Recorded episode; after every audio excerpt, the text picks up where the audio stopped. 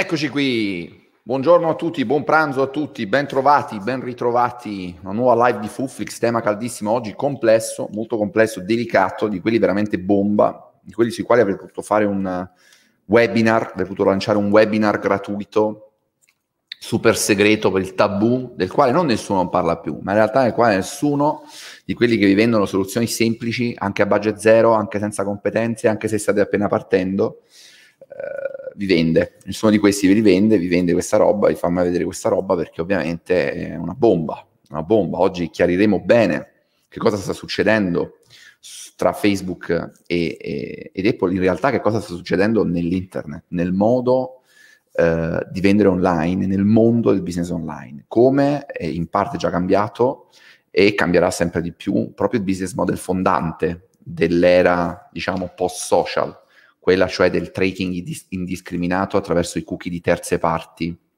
dei comportamenti, delle, degli interessi degli utenti, che poi è il modello di business fondante eh, di Facebook ed è quello che eh, ha fatto nascere la frase se è gratuito il prodotto sei tu. Eh, andremo ad analizzare eh, quelle che sono le policy nuove di Apple, eh, l'impatto che eh, molto probabilmente, no probabilmente, molto probabilmente, sicuramente avranno ed hanno già, intanto vedo siamo già più di 60 online, fa piacere che questo è un tema, ragazzi, cruciale per chiunque voglia parlare anche solo di eh, online marketing oggi e capire dove eh, andranno eh, gli e-commerce. Ci sono delle buone notizie notizie molto meno buone per chi parte a zero con zero competenze e basso budget.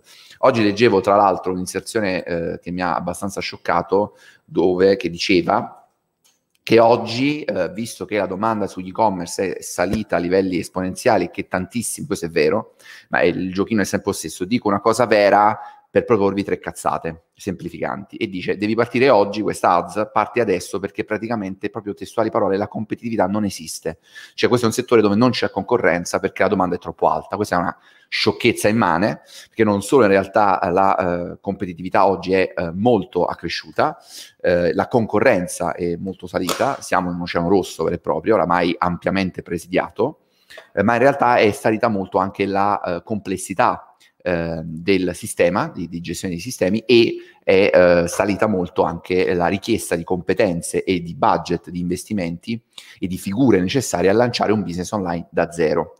E questo ragazzi ve lo conferma chiunque sia minimamente onesto da un punto di vista intellettuale che faccia marketing anche solo da 6 o 7 anni, che insomma per l'online non è poco. Eh, mia testimonianza eh, diretta nel 2016 quando ho iniziato a lavorare in Insem facemmo più di mezzo milione di euro di uh, fatturato con un lead magnet semplicissimo, un tool per il posizionamento SEO, controlla il tuo posizionamento SEO, lasciaci i tuoi dati. Uh, avevamo i dati appunto di chi controllava con questo piccolo tool banalissimo, semplicissimo, i propri, uh, il proprio posizionamento, una roba che già un anno e mezzo dopo non potevi più fare nello stesso modo. Eh, le CPA schizzarono e ovviamente la eh, conversione, il tasso di conversione medio del cliente, considerate con uno scontrino medio di circa 8.200 euro, un costo di acquisizione totale sui 1.000 euro, tra campagne, rete vendita, pro, commissione, via diciamo, commissione, provvigioni, tutto. Ricordo ancora bene questi dati perché fu un caso clamoroso quell'anno però sta roba già non si può fare più e come questa tanta altra roba. Però andiamo con ordine perché so che siete molto interessati a questo argomento del quale in Italia si parla eh, molto poco anche perché è recente, quindi diamo anche tempo diciamo alle fonti italiane di magari apprendere da quelle, io leggevo ieri, eh, tra l'altro ieri un articolo sul Wall Street Journal molto molto interessante eh, che spiega appunto molto bene che cosa sta effettivamente eh, cadendo, accadendo. Io adesso parto, ciao ragazzi, quello che i guru non ci dicono sui guru. Eh, buon pomeriggio, eh, Seraf, ciao Cristiana, ciao Fabio. Che domanda è questa Fabio? Da chi hai studiato? Una domanda, ma le ads costano più? Che vuol dire? Che vuol dire? Non ha no sense questa domanda, però fai bene a, fa, fate bene a fare anche domande che sono totalmente assurde. Eh, non siamo qui per ovviamente prendervi in giro, ma per informarvi. Questa domanda non ha alcun senso perché non è che c'è un costo fisso delle campagne Mm, non, non, è che costano più o meno di 500 euro, dipende, dipende, questi sono budget di investimento. Eh, quindi messa così la domanda mi spiace, non riesco neanche a, a risponderti.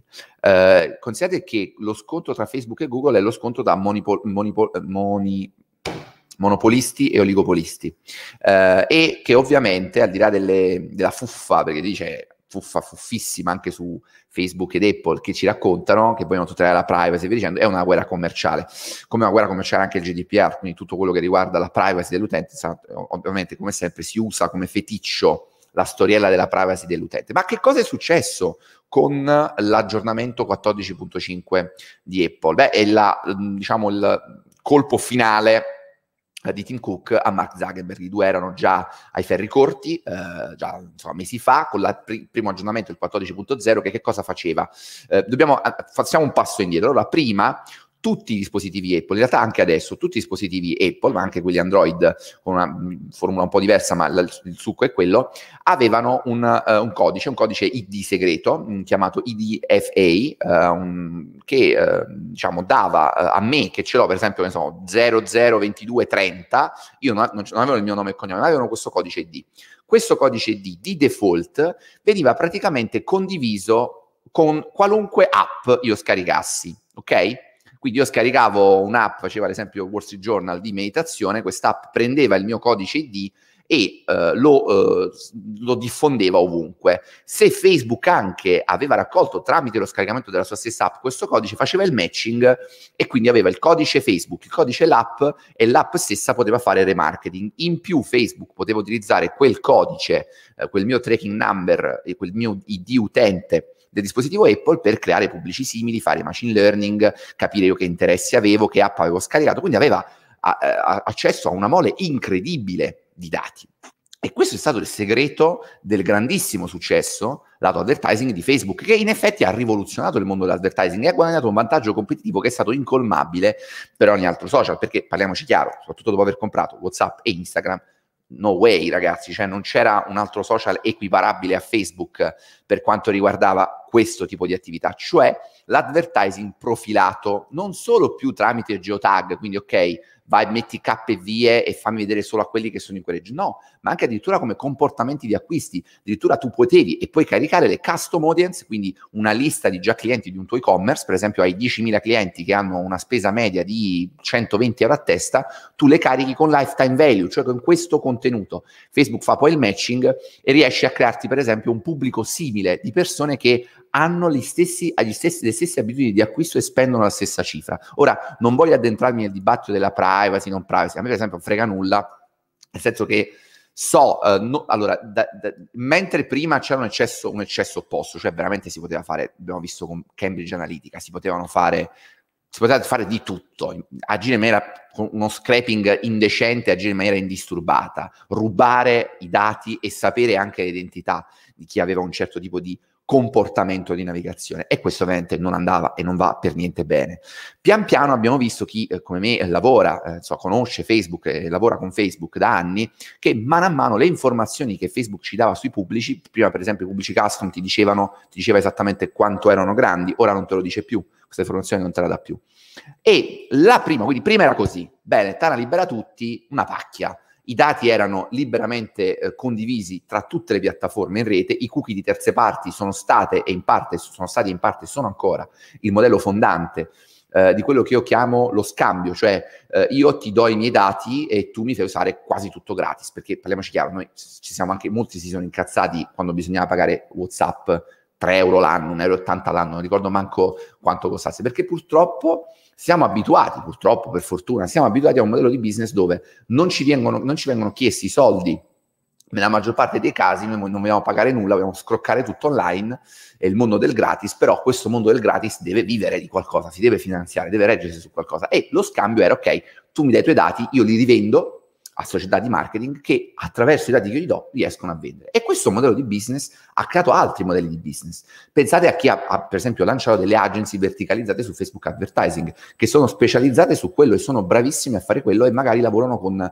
modelli a performance o modelli eh, simili. Quindi Facebook non ha creato tanto lavoro direttamente perché sappiamo che Facebook ha pochi dipendenti rispetto al fatturato, soprattutto nei paesi che non sono l'America. In Italia Facebook ha pochissimi dipendenti eh, non crea lavoro da quel punto di vista, ma indirettamente ha creato tantissimo lavoro per freelance, consulenti e web agency più o meno grandi, perché grazie allo strumento eccezionale per molti versi di Facebook Advertising eh, si possono lanciare attività online con costi eh, d'ingresso eh, decisamente contenuti.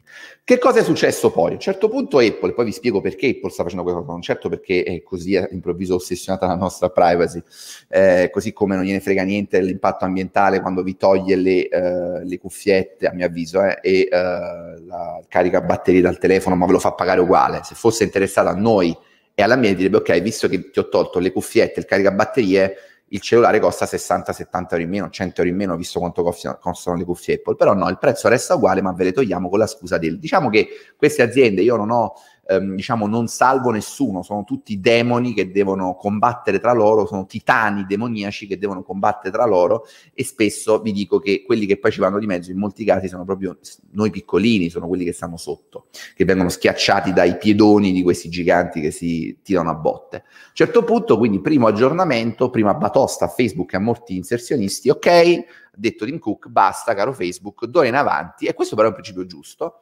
almeno da un punto di vista teorico è giusto, dici d'ora in avanti io farò comparire un pop-up, tu sei obbligato, tu e tutte le altre app, non solo Facebook, noi parliamo di Facebook perché ovviamente è quello che ha di fatto il monopolio dell'advertising sui social, d'ora in avanti, mentre prima tu tracciavi in dark mode, quindi nessuno se ne accorgeva, nessuno lo sapeva che tu stavi tracciando, adesso non solo dobbiamo dare molte più informazioni su cosa stai tracciando, perché stai tracciando, chi li vendi, c'è tutta una serie di informazioni belle corpose, ma facciamo comparire un pop-upino dove l'utente può decidere se permettete, allow, not allow, se permettere di tracciare questi, queste informazioni oppure no. Ovviamente la stragrande maggioranza degli utenti, senza neanche capire bene perché uh, sì e perché no, premeva no, non voglio essere tracciato, perché questa cosa anche qui va fatta un po' una cultura diversa, cioè non tutto il tracciamento è brutto, è negativo, anzi in molti casi essere tracciati ci aiuta a, eh, avere pubblicità eh, appunto eh, più interessante per noi, meno disturbante, no?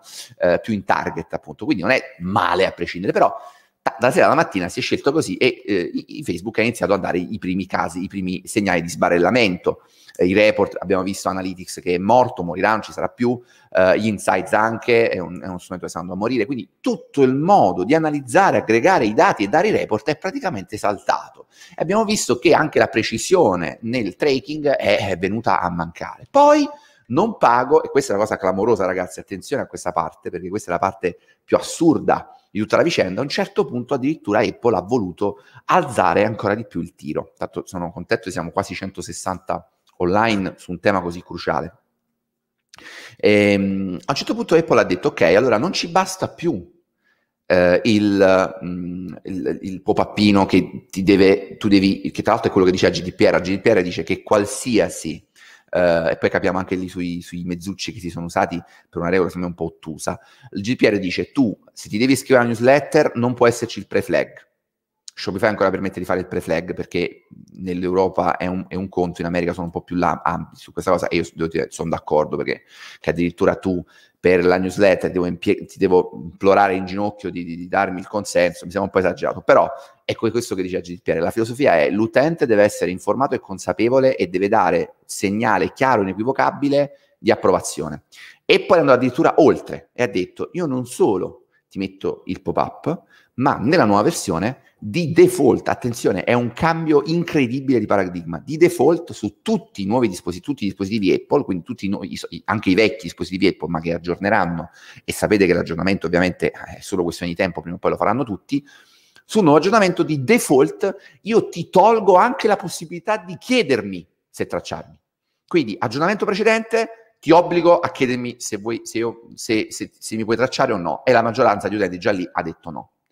Eh, terzo, secondo e ultima fase, lo stroncatura completa, io addirittura di default nel setting del, del, telefono ti blocco non solo il tracking, perché prima era già bloccato il, tra- il, tracking, quindi non è più il tracking di default. Adesso addirittura di default ti blocco anche la domanda, quindi l'utente neanche saprà che c'è un'app che lo vuole tracciare.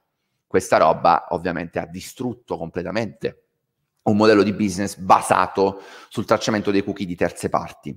E qui devo fare una piccola precisazione sul cookie prim- di prima parte eh, e cookie di terza parte, così capiamo l'interesse commerciale che ha Apple, che in effetti per molti versi è un competitor di Facebook. Il cookie di prima parte è un cookie che io ho già, cioè l'utente è loggato, è all'interno del mio ecosistema, io lo conosco, ho una sua email, mi ha dato già i permessi, ha già eh, navigato all'interno del mio ecosistema, non, non, sto usando un Google terzo, appunto, il Google di Facebook, ok? Sto usando il mio Google di Apple e quindi Apple dice a me, sti cazzi, non me ne frega niente, anzi, se posso dare, fare un danno a Facebook, sti cazzi anche delle PMI che lavorano su Facebook, delle agency, dei consulenti, sti cazzi di tutto, io così riesco a tagliare fuori tutti i miei competitor, non soltanto Facebook, ma tutti i miei competitor che usavano i miei utenti e il comportamento dei miei utenti per monetizzare e se voglio monetizzo solo io.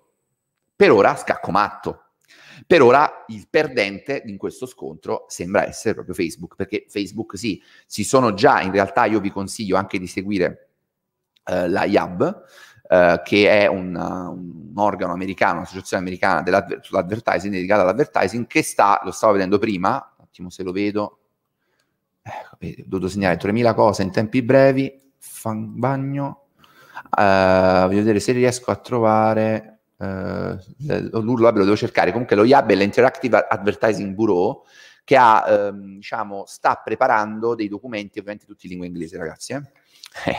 Eh, magari facciamo lo sforzo di tradurli con Fuflix, appena saremo online con il sito tradurremo anche queste risorse molto utili, tutto gratuitamente.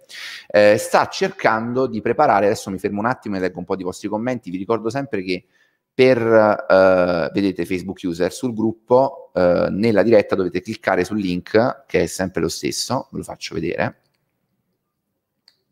Oddio, no, me l'ha cancellato Claudio, mannaggia lui. C'è un link comunque che trovate sul, uh, sul, sul gruppo, sulla diretta del gruppo Fufflix, il gruppo, cliccate lì e mi date i permessi.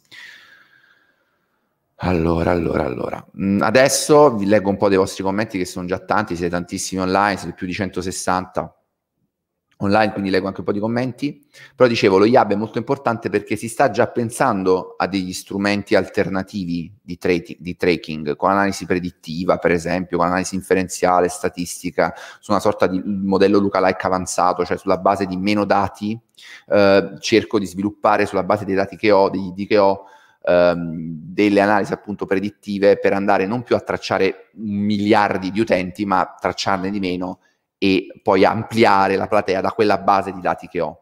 Ovviamente sono tutte robe sperimentali, ragazzi, ci saranno morti e feriti. Io ve lo dico, eh, mi dispiace, non vi do eh, ovviamente è, è, è, è, il parere mio, dopo tanti anni nel campo, ogni rivoluzione porta dei morti, dei feriti, eh, tanti, ma anche delle nuove opportunità. Eh, però devo dirvi una cosa, e questa è una cosa che non piacerà a molti di voi, ma perché, ripeto, mette angoscia e ansia un po' anche a me, a noi che lavoriamo nel settore da, da anni e siamo abbastanza grossi e, e, e strutturati. Ehm, ci sarà necessità di esplorare piattaforme nuove, tecniche nuove e i piccoli piccoli disorganizzati probabilmente non ce la faranno cioè non, non, riusciranno. Ci sarà secondo me una concentrazione ancora maggiore, quindi meno democratica in tal senso, del potere d'acquisto di pubblicità, di advertising in aziende già grandi, che hanno magari già una base dati, quindi partire da zero eh, oggi sarà, eh, soprattutto dal 2022 in poi, considerate che Google ha già detto che dal 2022 addirittura il suo browser Chrome non userà più i cookie di terze parti, quindi e anche lì Google è interessato perché ha i suoi, ha i suoi cookie di, eh, di, proprietari, quelli ovviamente dei suoi utenti, può, può usare um, i, i, cookie e i dati dei suoi già tanti uh, utenti. Eh, e quindi purtroppo, a contrario di quello che vi dice chi ancora ad aprile, a fine aprile 2021, vi vende la formula del successo in pochi step col mio corsetto a 200 euro, anche se parti da zero, senza budget senza competenze, la pacchia è strafinita. Io vi faccio un'ultima metafora, poi leggo un po' le vostre considerazioni. La cosa clamorosa è che, c'è una cosa clamorosa, la cosa chiara, per farmi, per farmi capire tutti, è che prima era un po' come questo se- uso sempre questa metafora perché è molto forte, molto di impatto, è molto chiara e, e comprensibile. Prima noi agivamo in una sorta di prateria, ok? La prateria libera, come le grandi praterie americane dei pionieri inglesi che eh, avevano iniziato nel 1700 a esplorare eh, il cosiddetto nuovo continente. Eh, in realtà prima di loro già c'erano stati, come sappiamo, i portoghesi, gli spagnoli. Eh, e lì tu arrivavi, eh, vedevi una prateria, ti procuravi la legna, se sapevi costruire una casa, te la costruivi fine. Eh, costo di costruzione pari a zero, molto basso. Ovviamente c'erano dei rischi, era il Far West, c'era il Far West, quindi arrivava qualcuno, arrivavano i briganti, ti uccidevano, ti stupravano la famiglia, ti stupravano la moglie e la figlia, uccidevano pure loro e si prendevano la tua casa o la, la, bruciavano dopo averti derubato. Quindi c'era questo piccolo effetto collaterale. E infatti gli americani un po' ancora dal Far West si portano dietro sta roba che devono avere le armi in casa e ovunque perché si devono difendere, che hanno ancora un po' questa sindrome del pioniere. Però prima sicuramente c'erano i piani regolatori, eh, le, le, regole antisismiche, eh, cioè andavi là, tac, ti mettevi, facevi il settlement, ti coltivavi la tua terra, ti prendevi il ranch, era tuo e edificavi quello che volevi edificare, più o meno così funzionava. Poi pian piano sempre più regole, sempre più burocrazia, sempre più costi e difficoltà di ingresso. Ora provate ad andare in America a trasferirvi lì così, senza una green card, è difficilissimo oggi diventare cittadini americani. Perché? Perché si è saturato il paese e quindi il mercato. La stessa cosa su internet. Il Far West con i pro e i contro, dove i furbastri, i briganti, i ladri, i truffatori potevano avere carta bianca e i più prepotenti, i più ehm, quelli con meno scrupoli hanno effettivamente fatto vagonate di soldi, hanno rapinato banche e diligenze come se non ci fosse un domani. E oggi vi vendono queste stesse strategie. Peccato che oggi le strade sono piene di polizia e dove non c'è la polizia ci sono utenti molto più smaliziati, leggi molto più stringenti e una competitività, ci sono molte più persone, mentre prima c'erano 5 briganti, ora ce ne sono 100 e più ci sono 300 persone per bene che cercano di fare business in maniera ordinata. Quindi quell'epoca di Far West test con i pro e i contro, dove anche su Facebook tu potevi aprire il business manager come se non ci fosse un domani, non ti controllava un cazzo nessuno, le segnalazioni erano ridicole, potevi scammare alla grande, potevi lanciare veramente con due lire, non essendo neanche tanto competente in Facebook Ads, potevi fare scraping illegale in maniera tranquilla, in maniera semplicissima e senza regole. Adesso um, Shopify è sempre più attento anche a, a, diciamo, a controllare alla fonte uh, i propri store, per, per, fare un esempio. Quindi, mentre prima era tutto un po' così, un po' la Safrason, no? E dove effettivamente i più um, spericolati e i più disonesti avevano vita facile, oggi sia per i disonesti, sia per gli incompetenti, improvvisati, poco, poco competenti, con poco budget, la vita non solo è più difficile adesso, ma sarà sempre più difficile domani. Quindi ragazzi, da questo punto di vista la pacchia è finita. Andiamo a leggere un po' di commenti, che ce ne sono un bel po'. Allora, secondo me Facebook e di conseguenza Instagram potrebbero essere limitati ai dispositivi Apple per non perdere clienti. Guarda, questo in realtà ne ho parlato già con diverse persone, dicevano sì, ma Facebook non potrebbe dire ok, visto che il mio modello di business al momento è che io non faccio pagare l'app ma sfrutto i dati di chi la usa. Io dico anche giustamente, tu stai usando Facebook gratis, ci stai giorni, ore e ore, tutti i giorni, la sfrutti anche per trovare lavoro, per, to- per, per, per instaurare nuove relazioni, per farti cazzi degli altri, per intrattenerti. A quel punto o la paghi o devi cedere i tuoi dati, eh, altrimenti scusami, tu non vuoi cedermi i tuoi dati. Non, quindi non vuoi che ti tracci, non vuoi pagarmi, a questo punto Facebook non la usare più. Allora è un momento questo di potenziale rottura forte. Facebook ancora non è filtrata assolutamente questa da parte di Facebook perché da un lato sì sarebbe un duro colpo ad Apple, ma evidentemente Facebook sa anche che perderebbe un botto di, di utenti, tantissimi utenti, però sicuramente si, si deve fare una guerra eh, il problema è che sono tutte aziende, tutte due aziende quotate con molti asset, eh, sono due colossi eh, in mani, di dimensioni in mani, quindi dalla sera alla mattina Facebook dica, ah guardate per Apple per esempio non togliamo l'app, ma non ci saranno più aggiornamenti, non aggiorneremo più l'app fin quando non troveremo un accordo con Apple eh, a quel punto, ragazzi miei, la vedo difficile, la vedo dura. Però sì, eh, potrebbe essere una strategia di rottura totale. Cioè, Facebook dice: Guarda, visto che Apple mi distrugge il business perché io di fatto dovrò sostenere i costi di sviluppo, aggiornamento e gestione degli utenti Apple senza poterti monetizzare, perché al momento Facebook non ha un'alternativa valida alla monetizzazione degli utenti come eh, diciamo nel post uh, policy di, di 4, del 14.5 del ragionamento di iOS. Quindi potrebbe decidere di tagliare fuori gli utenti Apple.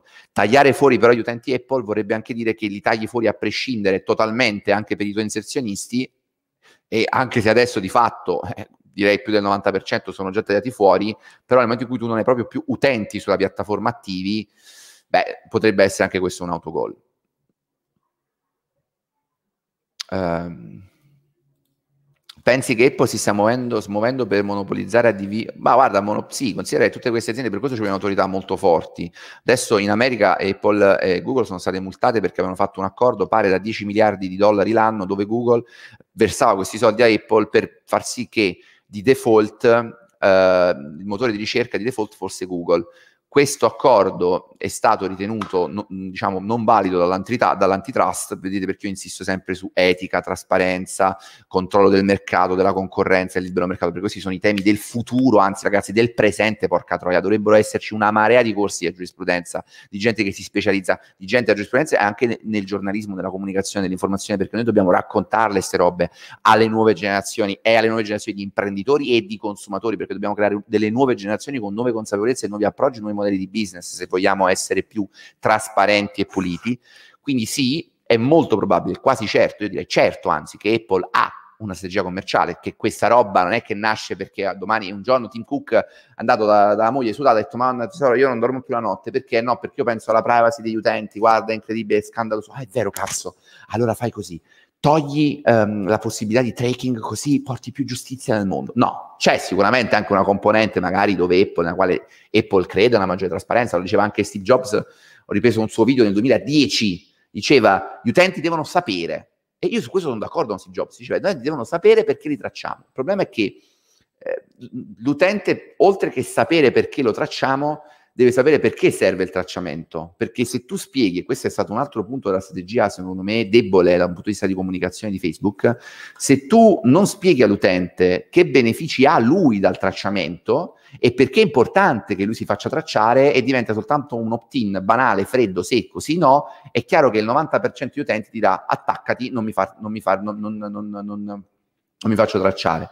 Allora Facebook dovrebbe implementare un sistema dove dice ai suoi utenti di Apple, dice guarda, eh, noi ti lasciamo libero, non ti obblighiamo a farti tracciare, ci mancherebbe, non lo possiamo fare, credo neanche per legge, però eh, sappi che il tracciamento dei tuoi dati per noi è importante, è importante per tutto l'ecosistema di Facebook, per noi per poterti offrire una piattaforma sempre prestante, insomma poi non è che devo farla io la consulenza, la consulenza a Facebook, sapranno loro come fare, però devono secondo me iniziare a comunicare ai propri utenti perché è importante dare l'autorizzazione per il tracking e soprattutto rassicurarli sulla trasparenza di questo tracking. Essere, quindi questo può essere in realtà, questo strappo di Apple può essere in realtà una forzatura al sistema facebookiano per fare due cose che io sogno da tempo, ragazzi. Innanzitutto toglierci dai maroni tutti i cialtroni, tutti i truffatori, quindi su Facebook tu puoi fare advertising solo se hai una partita IVA verificata e oggi con tutti i database digitali si può assolutamente fare.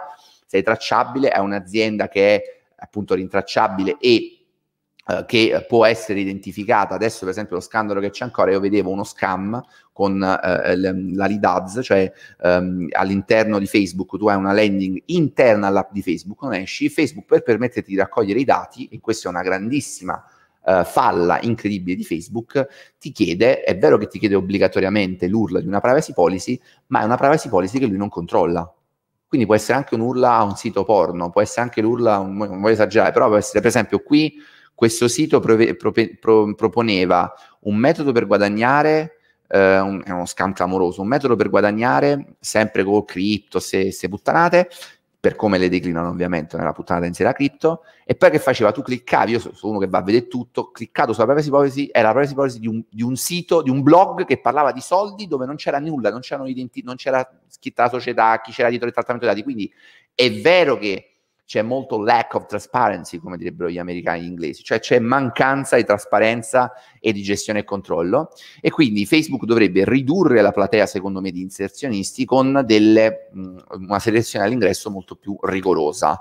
Questo vorrebbe dire in un primo momento sicuramente investire in più in controlli umani, perché questa cosa deve finire l'idea che è tutto automatizzabile, tutto tramite bot, tutto tramite... No, devi porca miseria investire su risorse formate per a, uh, verificare e accreditare i soggetti che possono fare inserzioni nella tua piattaforma, così che tu hai una serie di soggetti idonei, soggetti a norma di legge, soggetti che hanno cookie e privacy policy compliant e non a cazzo di cane, tagli fuori la cialtroneria, i guru, i loro studenti, tutti sti, sti ladruncoli da quattro stati di polli da quattro soldi, gli scammer, quelli che vendono i siti truffa dove non ti spediscono la merce, togli di mezzo sta merda alla fonte, perché tu devi fare un processo, cioè l'accesso a Facebook Advertising dovrà essere dietro selezione. Quindi coadiuvato magari dalle agency specializzate o anche dal singolo utente, dal singolo ristoratore che però, ristoratore, estetista, parrucchiere, quello che è, che però ha la sua partita IVA verificata e la sua privacy policy verificata.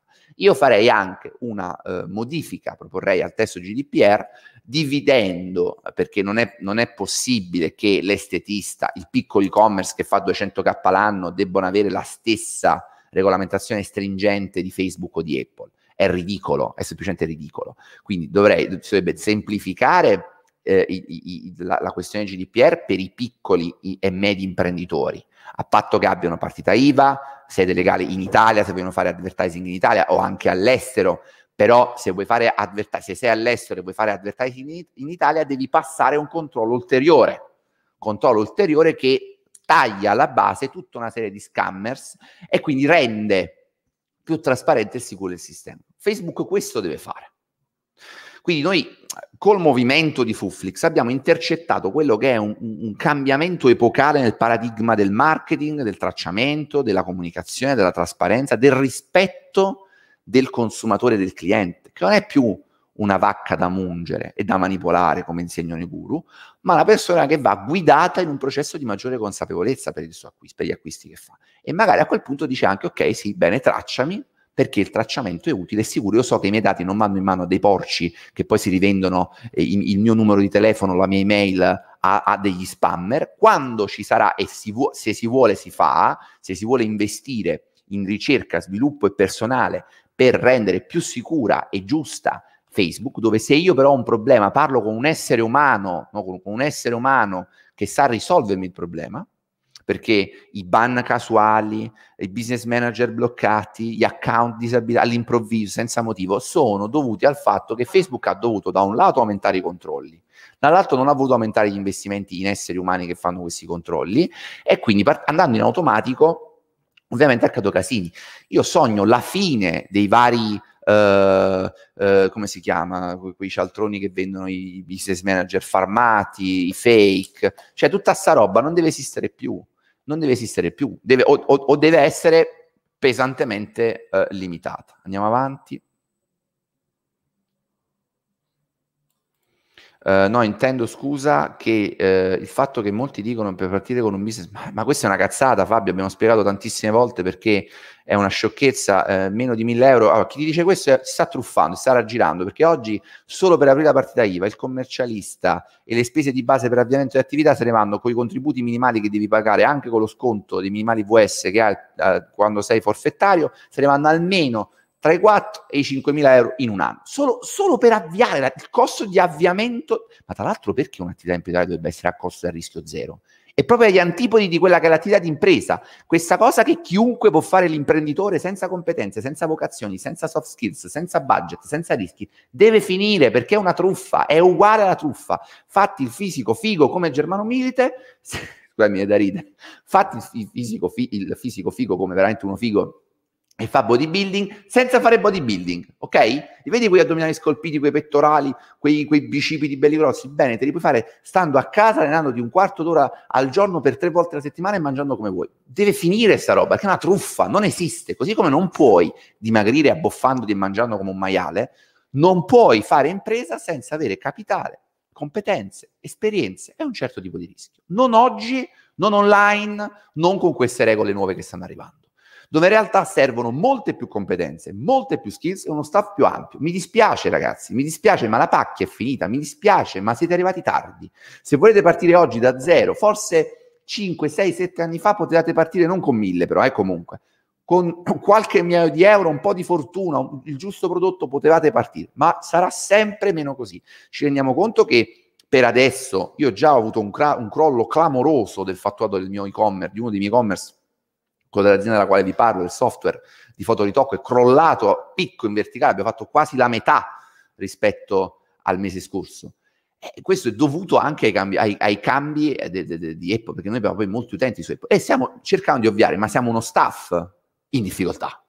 Che ci sta pensando. Figuratevi un ragazzino di 21 anni senza competenze, e facciamo questo a 10 anni, uno staff, un ragazzino di 21 anni senza competenze, senza una lira, abbiamo un bel po' di soldi in banca da investire per provare nuove attività, per lanciare nuovi prodotti. Immaginate se noi stessimo partendo oggi da zero a vendere i preset, ho visto l'altro giorno uno diceva i pre, prodotti dice i pre, preset 2021, i preset, ragazzi, ma parte è un prodotto totalmente integrato in Facebook e, Light, e in Photoshop e Lightroom, e se domani Photoshop e Lightroom decidono che i preset non li vogliono più esterni, ma li fanno loro internamente, è finito, il vostro business è finito. Ma poi dovete svilupparli, dovete saperli sviluppare, dovete fare un sito, dovete venderli. E oggi con questa novità di, di Apple, che non si sa precisamente a cosa porterà, ancora noi le, le, le, le conseguenze, noi non le abbiamo ancora viste bene, le vedremo da questa settimana e ne, nelle prossime settimane, nei prossimi mesi, ma ci sarà da sputare sangue e sudare anche per chi questo lavoro lo fa da anni e ha strumenti, competenze personali e budget per cercare di andare avanti. Tant'è che lo stesso Facebook, ragazzi, ma voi basta che non avete percepito il panico. Cioè, mi dispiace, io non voglio mettervi angoscia, ma dovete avere un po' di angoscia e panico perché a me è venuta cioè, a me è venuta perché? Perché ho visto da esperto, da, con l'occhio clinico, che poi in realtà non serve un occhio clinico, anche un occhio non clinico, un occhio poco esperto. Ragazzi, Facebook è nel pallone. Facebook sono 4-5 mesi che è nel panico totale. Continui alti e bassi nelle ads, report a cazzo di cane, tracciamenti che vanno male, continui avvertimenti, bug nella piattaforma. E parliamo di Facebook. Facebook parliamo, non parliamo di, di un'agenzia o di un e-com, parliamo di Facebook. Ora, se Facebook è nel pallone, ok? E se Facebook con tutti gli ingegneri, le altissime professionalità che ha lì ehm, a Menlo Park, dove cazzo stanno loro in America, ma volete che il guru di 22 anni con la Lamborghini verde, gialla, rossa, viola e, e l'appartamento col camino dietro e la libreria in Mogano sappia più di Facebook come si sta evolvendo il mondo del dropshipping, dell'affiliate marketing. Siamo tutti nella cacca al momento, chi più, chi meno, e il panico di Facebook nelle risposte che ha dato, che Facebook, non so se sapete, ha pubblicato proprio su Wall Street Journal, se non sbaglio, un annuncio dicendo, ah, guardate che Apple danneggerà le PMI, guardate che Apple danneggerà le piccole aziende, i nostri partner. Beh, cazzo, quella è un'azione da panico, sono terrorizzati. E tutti abbiamo avuto poi qualcuno avrà avuto, vi dirà, a me è anche capitato quando gestiamo decine di e-commerce, qualcuno è andato meglio di prima, ma il singolo caso non, non, non vale.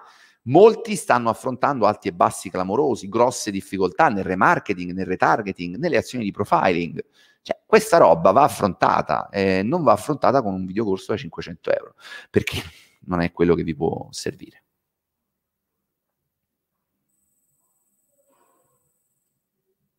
Ok Fabio, spero di averti risposto. Uh, ciao Germano, per favore tieni conto, dicono una grande esperienza e quindi una dimestichezza con la terminologia. Certo Roberto, se c'è qualche termine, anzi vi chiedo scusa se ho usato qualche tecnicismo un po' troppo uh, specifico, fatemi sapere se c'è qualcosa che non vi è chiaro uh, in particolare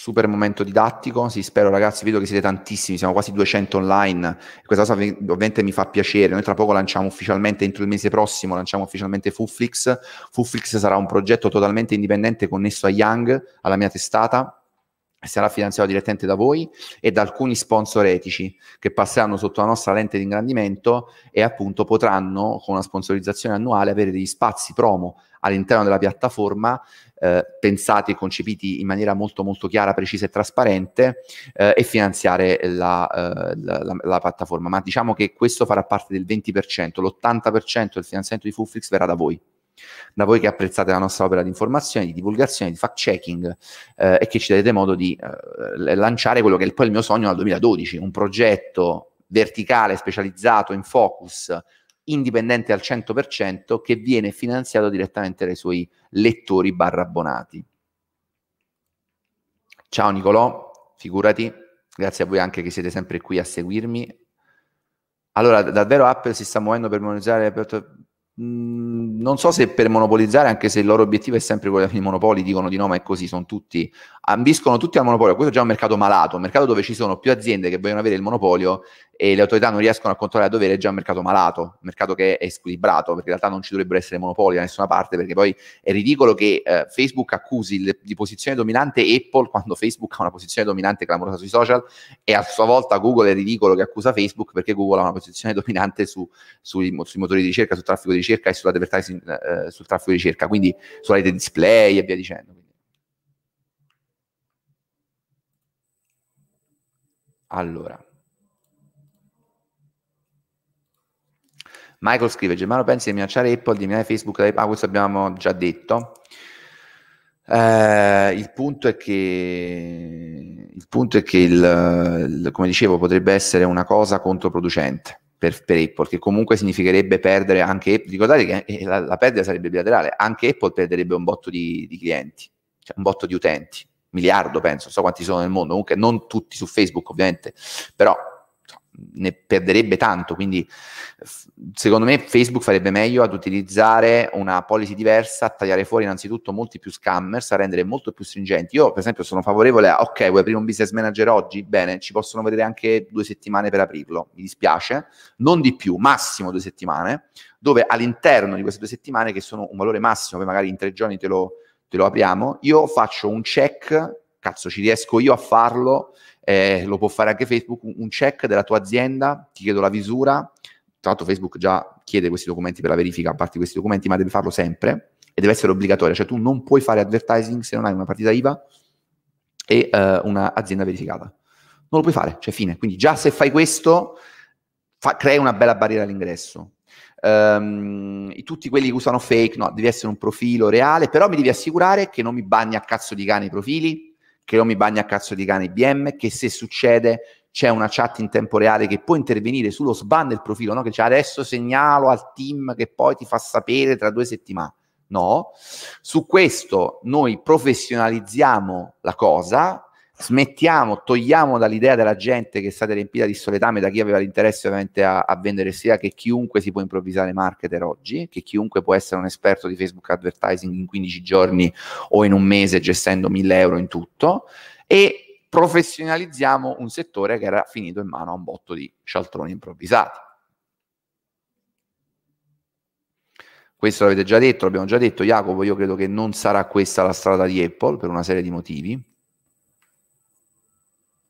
non ho capito bene, gli utenti che fino ad oggi hanno popolato il nostro pixel, no Enzo, no, l'ecatombe è questa, che ti puoi scordare i dati, hanno provato a fare quei dati aggregati che erano ancora più anonimizzati, scordati gli utenti Apple, ragazzi, ci dobbiamo scordare il tracking e il remarketing sugli utenti Apple, forse non avete chiara le, le, la, il cambio epocale che, che, stiamo vivendo, nel bene, per ora più nel male che nel bene, perché non c'è un'alternativa solida noi abbiamo perso la possibilità di, di, di andare a tracciare in remarketing almeno gli utenti Apple, cioè noi possiamo arrivare agli utenti Apple tramite interessi, tramite cap, tramite geotag, ci possiamo arrivare, ma da oggi, ma in realtà già da mesi, perché da quando anche il 14.0 si faceva all'AO, all'AO nessuno permetteva a Facebook di tracciare, quindi già da tempo i pubblici sono più piccoli. Se voi vedete, io lavoro in campagna worldwide, i pubblici in molti casi si sono più che dimezzati, per proprio perché Facebook non riesce più ad accedere a quei dati. L'ha dovuto ammettere, ha detto noi non abbiamo più i dati di utenti Apple e ne avremo appena eh, andrà in rollout eh, la,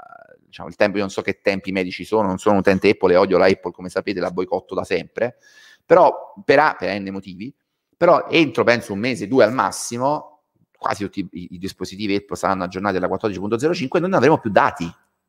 Quindi ragazzi è finita l'epoca del cookie, cioè poi vi, poi vi possono cercare di rassicurare, no ma perché ehm, la cosa predittiva inferenziale, sì sicuramente stanno lavorando, sicuramente Facebook non sarà con le mani in mano e anche io immagino che troveranno delle soluzioni, però è anche vero che da oramai sei mesi quasi ad oggi, cioè quando si sapeva di questo cambio eh, di Apple, non sono state trovate delle soluzioni come devo dire, svoltanti. Gli hanno, detto, ok, verificate i domini, i, i, gli eventi non saranno più infiniti, ma al massimo 8, non saranno più singoli, ma li aggregheremo. Quindi hanno fatto delle modifiche che in parte hanno tamponato, ma ragazzi, cioè, qua c'è poco da fare, nel senso che il succo è lo stesso. Questi utenti noi prima li potevamo tracciare, ora non li possiamo tracciare più. Non possiamo tracciare più con i cookie e non serve neanche le, la, l'API REST da, da, server to server, perché se tu non hai il dato, il, il dato esterno, cioè il cliente su, su Facebook, se Apple impedisce a Facebook di tracciare qualunque utente, non gli dà più quell'ID. Io vi faccio l'esempio per capire, ve lo rifaccio, che magari non sia stato chiaro. Allora, prima Germano aveva l'Apple, già mai. Mettiamo che io impazzivo, sbattevo a destra e mi compravo l'Apple. L'Apple sul mio telefono, appartenente a me, che usavo io, c'era un ID questo ID era liberamente, era un po' l'ID della prostituta, un, andava a chiunque, ok? Finiva sulle app e le app lo davano in giro a Facebook, a Twitter, a, lì, a chiunque, ok? Quindi era un ID, un numero 00325, io ero l'utente 00325, ok? Sapevano, quindi avendo questo numero 00325, le app eh, e i social, quindi si scambiavano tra loro tutti i comportamenti che questo ID faceva, aveva online, ok? Quindi abitudini, comportamenti di navigazione, di acquisto, tutto, tutto profilato, tutto tracciato. E poi questo ID, insieme al suo comportamento, veniva utilizzato, veniva messo in un cluster anonimizzato già, ma in un cluster specifico profilato, al quale poi, in un gruppo, al quale io andavo a fare advertising profilata. Ora, questo numero ID non c'è più.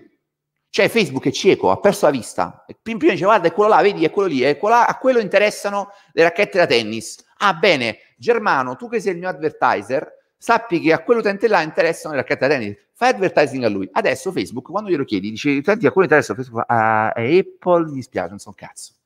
Quindi l'unico, l'unico tracciamento che può ancora fare Facebook è per Android e Windows, che per fortuna sono ancora sistemi per, diffusi per la maggioranza, ma domani Android decide che anche lui vuole limitare il tracciamento a Facebook, perché Google vuole fare la lotta a Facebook, lo può fare.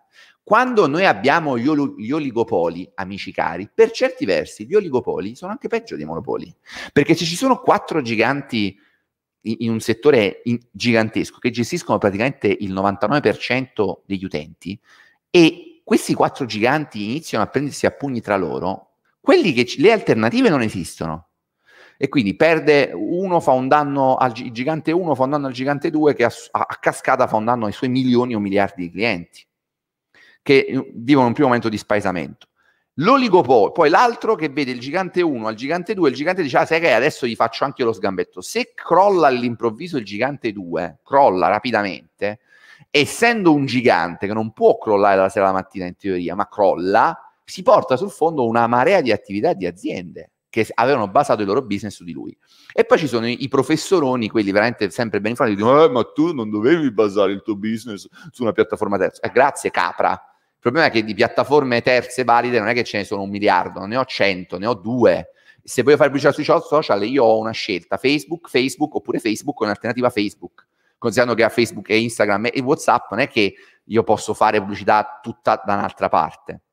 Ok, tra l'altro qui stiamo parlando di un cambio epocale nell'approccio nel modo di business del web, ragazzi. Perché il web fino ad oggi, quello diciamo che è esploso, quello post bolla, no? quello post 2000, su cosa si basava? Su noi permettiamo a Germano di avere gratis una Gmail, gratis un account Google, gratis un account Facebook, un account LinkedIn, un account Instagram, un account WhatsApp e in cambio di questo gratis, gratis, gratis raccogliamo, profiliamo e ottimizziamo i suoi dati di comportamento e li rivendiamo a terzi o li usiamo noi per vendere i servizi nostri proprietari. Ecco, quando lo uso io per vendere i miei servizi, possiamo parlare di cookie di prima parte. Ovviamente una, un'azienda che ha miliardi di utenti se ne può sbattere di rivendere quei dati a terzi. Certo avrà, vedi Facebook, Facebook per esempio ha miliardi di utenti, ma sa bene che se non può vendere le informazioni di quei miliardi di utenti a terzi che guadagnano grazie a quelle informazioni se, ne fa, se li fa fritti in padella questo miliardo di utenti, non gliene frega niente di avere questo miliardo di, utente, di utenti.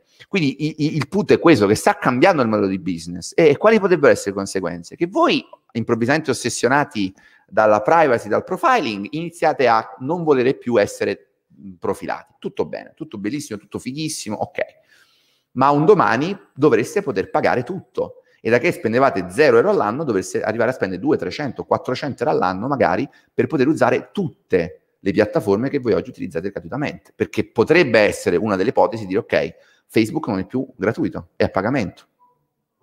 Gli utenti che mi usate su Facebook sono, possono, po- possono stare su Facebook se pagano un abbonamento anche simbolico di 3 euro l'anno, ma sarebbe anche questo un cambio epocale, il modello di business è gratis, lo sarà per sempre, perché è basato sull'analisi dei dati degli utenti e quindi Facebook è interessato a fare massa, non ad avere iscritti paganti, perché sicuramente nel momento in cui diventasse un domani a pagamento eh, perderebbe un botto di utenza. Però ripeto, eh, questo terremoto che io vedo nessuno dei guru, neanche nelle ads eh, di cui vi pare, parlano delle cagate eh, più totali, continuano a vendervi, ah adesso parte adesso il boom dell'e-commerce, sì, boom dell'e-commerce, ma ragazzi c'è il boom anche della guerra tra giganti, un modello di business che sta cambiando e del quale nessuno può prevedere le, eh, il futuro, meno persone molto più preparate di questi quattro cialtroncelli che vendono i corsi, facendo business sulla vendita dei corsi e non sul business che dicono di insegnarvi. E vi va detto che in realtà a partire oggi, se non hai dei professionisti, un'agenzia o dei professionisti che ti seguono anche internamente, che ti seguono e che sono professionisti di buon livello, è un suicidio, è meglio non fare un cazzo.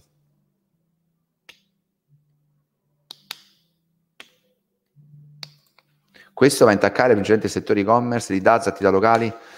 Bah, eh, in realtà no, eh, purtroppo no, mm, nel senso che questo intacca tutto, ragazzi, intacca, intacca tutto perché il, il, pilastro del marketing è il remarketing ed è la profilazione, cioè gli interessi eh, di Facebook. Sì, è vero che Facebook traccia interessi perché tu internamente alla piattaforma hai fatto una serie di azioni e lì io ti posso profilare, non è un cookie di terza parte, quello è un cookie di prima parte cioè, il cookie, prima parte è io guardo un video, Facebook sa che io ho visto 20 secondi di quel video. La domanda interessante lato tecnico è, con questo aggiornamento, Facebook perderà anche i dati on-site? Questa è una cosa tecnica la quale devo dire io neanche ho approfondito ancora. Se c'è qualcuno che lo sa, l'ho approfondito, lo ringrazio, scusatemi, ma insomma, non sono riuscito a, a, a studiare tutto nei, nei, dettagli e mi è venuto in mente adesso questo, questo, questo qui proprio da questa domanda. Allora ti dico che purtroppo intacca anche le attività locali perché anche le attività locali hanno del traffico che possono monetizzare, eh, possono scusate, remarketi- remarketizzare, perdonate il termine obbrobrioso, che possono usare in remarketing. Anche le attività locali fanno delle attività che sono basate sulla profilazione degli utenti. E nel momento in cui io limito la profilazione e non arrivo agli utenti Apple con le ads o non riesco a, a, diciamo, a profilare il comportamento di quegli utenti, ho eh, pubblici limitati e report. Attenzione ragazzi, non ci dimentichiamo un'altra cosa i report sono meno accurati, meno precisi e più lenti. C'è una latenza adesso, cioè anche nel, nel, nel conver- nell'analisi delle conversioni e nell'analisi dei dati è tutto molto più complicato e quindi è più complicata la strategia, andare con precisione sulla strategia.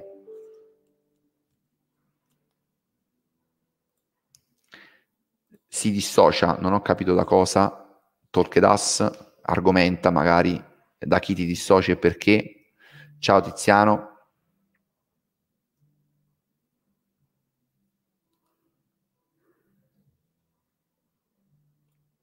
Non è come il tracciamento eh, quando sai le app dicono ah guarda che se non attivi eh, il, so, il, geotag io non può funzionare l'app.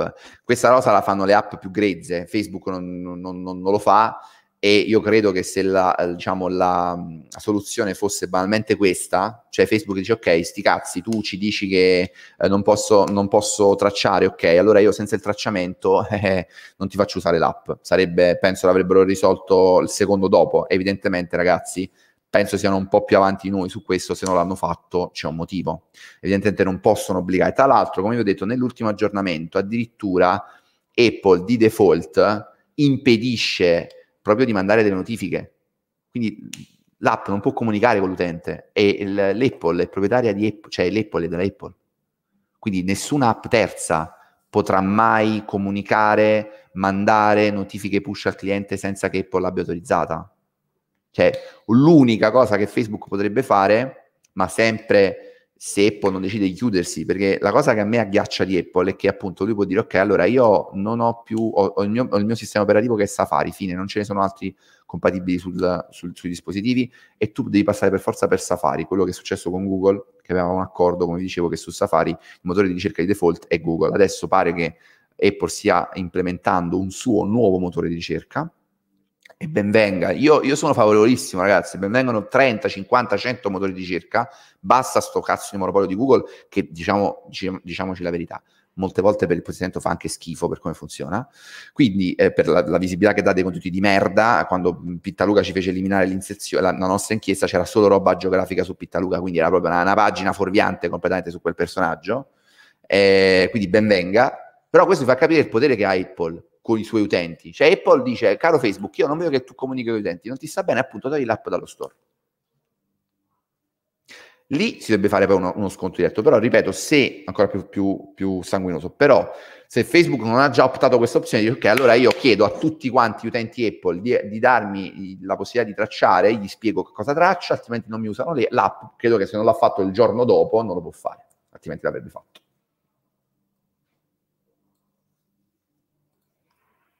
Tutto sto casino per trovare presunti dati importantissimi privacy limitando semplice ADV targetizzato anziché a casaccio e poi ci fottono con campagne di marketing furbette come già hai citato tu prima con gli auricolari e caricatori, esatto. Finte campagne ecologiche, vendite illegali, dati importanti davvero, sono solo bravi a nascondersi, nascondere scopi eh, monetari opportunistici dietro finti atti di valore aggiunto. Sì, io su questo in buona parte era, eh, cioè dico lo storytelling, io sto trovando un pezzo che, eh, dove eh, diciamo, eh, dico che lo storytelling e il personal branding, lo storytelling aziendale, il personal brand ha rovinato e insozzato il modo di fare comunicazione. Siamo talmente pieni di ipocrisia eh, abbiamo scambiato la promozione con raccontare cagate eh, al, al, cliente, trattarlo come un lobotomizzato per manipolarlo e questo se chi lo, lo, lo, sa fare bene, tra virgolette, nel senso che lo fa vedere meno, e quella, quella promozione di Apple che dice noi per, per salvare il pianeta eh, ti togliamo il caricabatterie e le cuffie, però paghi uguale, quella è una roba che andrebbe, cioè, non so se poi esiste una sanzione, ma la sanzione mia migliore è mh, non comprare più un cazzo, cioè se anche fossi stato utente Apple ho detto andate a fare in culo, anche perché la Apple poi purtroppo ehm, ehm, diciamo è, è, è, quella che inizia con queste pratiche pessime e poi viene seguita anche da Samsung e dagli altri che imitano in questo Apple. Apple io perciò li odio, sono i primi che hanno, sono, hanno sforato il muro dei 1000 euro per i, gli iPhone, adesso tutti gli iPhone, pure questo qua che ho comprato io, il S20 che è un buon telefono, assolutamente, ma 1400 euro io non l'avrei mai spesi, cioè un telefono preso con l'azienda ma ave- che mi hanno regalato ma non avrei mai preso, a 1400 euro sinceramente che non li vale 1400 euro, vale forse la metà, lo stesso dicasi per Apple, hanno loro lanciato questa roba, loro lanciato, eh, adesso hanno lanciato il fatto che tolgono, non c'è, non c'è più il caricabatteria, non c'è più il telefono, è solo marketing ragazzi, perché se fosse una cosa ecologica, in buona fede avrebbero abbassato il prezzo, invece non hanno abbassato, abbassato un cazzo, quindi è sempre quella tecnica predatoria, eh, votata solo al profitto e al raggio del cliente, anche in questo caso Apple lo fa cioè ti piglia per il culo. Allora io, visto che odio essere preso per il culo e che penso che il futuro non sia prendere per il culo il cliente, ma trattarlo con rispetto, allora vuoi avere rispetto dei clienti, cara Apple, benissimo. Inizia a non prenderli per il culo con quello che vendi, dicendo che togli del materiale che costa da solo più di 100 euro, lasciando però intatto il prezzo di destino finale. Semplicemente più un vantaggio per gli utenti che hanno la possibilità di vedere pubblicità rilevanti per loro invece che vedere cose come diverse. Ma infatti, allora, quello che dico io, se il, io lo voglio il tracciamento, io non voglio vedere le pubblicità degli assorbenti o dei costumi da bagno per donna o dei spazzoni da denti se ne ho appena comprato uno. Cioè, va bene, va benissimo. Il tracciamento, la profilazione è stata una grande rivoluzione nella pubblicità, in modo di fare pubblicità, è stata una cosa fighissima che ha reso più efficaci le pubblicità e ha democratizzato tutto il settore dell'advertising, ha permesso a chiunque sul serio, con un budget limitato, di potersi promuovere. Nel momento in cui le alternative costeranno molto di più, saranno tecnicamente e tecnologicamente molto più complesse, richiederanno quindi più budget e, e risorse più competenti, questo processo che era iniziato morirà. Quindi va bene, sono favorevole assolutamente a tutelare la privacy e soprattutto a dare trasparenza, cioè dire caro utente, ti sei, segui- ti sei scaricato quest'app bene, leggi il numero di, e la quantità e la qualità di, di, partner ai quali io sto cedendo questi dati. Sei d'accordo? Sì, no. Sono d'accordo se vogliamo fare questo, di fare questo, però il taglio dalla sera alla mattina eh, di determinate azioni di profilazione che hanno creato un indotto di miliardi di euro nel mondo, di dollari di euro nel mondo, secondo me è sbagliato. Fatto sta che è stato fatto e non penso proprio che tornerà sui suoi passi e al momento ci troviamo a dover gestire questa transizione transazione, transizione, perdona, transizione clamorosa. Mamma mia, quanta gente, sì, purtroppo sì, sì, sì. E sarà sempre più difficile iniziare a fare business. Io vi ho detto, è, è come il Far West prima, dove non c'erano regole, c'erano gli sceriffi, i banditi, le taglie eh, sui criminali, dovevi difenderti da solo. Adesso da un lato sono aumentati molto i controlli, sono, sono strette le maglie per entrare, si sono alzati i costi la barriera all'ingresso, al contrario di quello che vi dicono adesso, adesso compra soldi, no, adesso proprio ti devi fermare, non devi comprare un cazzo, devi capire bene che cosa sta succedendo e che cosa succederà. Se volete un mio consiglio, consiglio dallo zio Germano, se dovete partire da zero senza nessuno che vi affianchi, quindi siete un ventenne, un trentenne, un cinquantenne che ha perso il lavoro, si è rotto il suo lavoro, vuole fare altro nella vita e avete 5, 6, 10 mila euro da parte, aspettate, conservateveli perché investirli adesso significa veramente puntare su una roulette russa i cui risultati senza numeri, e cioè tu punti senza poter neanche scegliere rosso e nero. Ok? Questo è metaforicamente quello che andresti a fare adesso. Quindi qualsiasi corso, dropshipping, affiliate, qualsiasi roba, aspettate, mi dispiace, lo so che mi odieranno in tanti per questa cosa, però aspettate, cioè se non potete affidarvi, se non avete il giusto budget per partire, non potete affidarvi a un, anche a un singolo professionista, a un freelance, a un'agenzia, a un'azienda, fluttuata o non avete la possibilità di comprare, di, di, di assumere voi delle risorse interne, come ad esempio sto facendo io, fermatevi. Fermatevi perché l'epoca del fai da te con 500 euro per partire è finita. Ammesso ci sia mai stata, è finita. Quindi diventate solo carne da macello e continuate a dare soldi a sta gente per potersi mettere la benzina nella Lamborghini e poter sgasare e fare i video ridicoli con gli influencer su YouTube. Quindi conservate questi soldi, tenetevi stretto il vostro lavoro, anche la vostra situazione precaria, aspettate un po' i prossimi 5-6 mesi che la situazione vada magari a normalizzarsi o che arrivino delle novità reali, concrete, magari accessibili, e nel frattempo cercate di informarvi e formarvi gratuitamente. Noi qui ci siamo, ovviamente con Fuflix nei limiti del possibile, ci saremo sempre di più. Voglio professionalizzare tutta la macchina, prendere persone che scrivono ogni giorno tanti articoli. Noi oggi facciamo circa 60.000 pagine viste mese, eh? scrivendo penso due articoli a settimana. Quindi immaginate con due o tre articoli al giorno cosa potremmo fare, dove potremmo arrivare, quanta gente potremmo informare su questi temi e quanta gente potremmo salvare dal buttare i propri soldi. Apple distrugge il business di Facebook, ma distrugge anche il 90% delle attività e-commerce che non si possono permettere campagne ads massive fatte senza un minimo di targeting sui prodotti. Beh, in parte io purtroppo ragazzi non vi vedo, eh, non, non, vedo perché vi faccio vedere un attimo una cosa, eh, così magari eh, quest'ultima mezz'oretta di diretta ce la facciamo bene, riesco a vedervi. Allora, ancora qui, aspettate, no, non la vedo. Cazzo, non la vedo. Non la vedo, merda. Aspettate, aspettate. Uh, uh, uh. View on Facebook. Vediamo, vediamo, così vi faccio vedere dove cacchio dovete cliccare. Niente, non la fa vedere da qua. Niente ragazzi, mi spiace. Allora, dovete cliccare comunque sulla, sul, sul, link per darmi le, perché altrimenti non vedo. Oppure firmatevi sotto. Eh, qui per esempio semplicemente è più vantaggioso per gli utenti che hanno la possibilità di vedere, firmatevi sotto. Se siete nel gruppo Fuflix, se non siete nel gruppo non è un problema.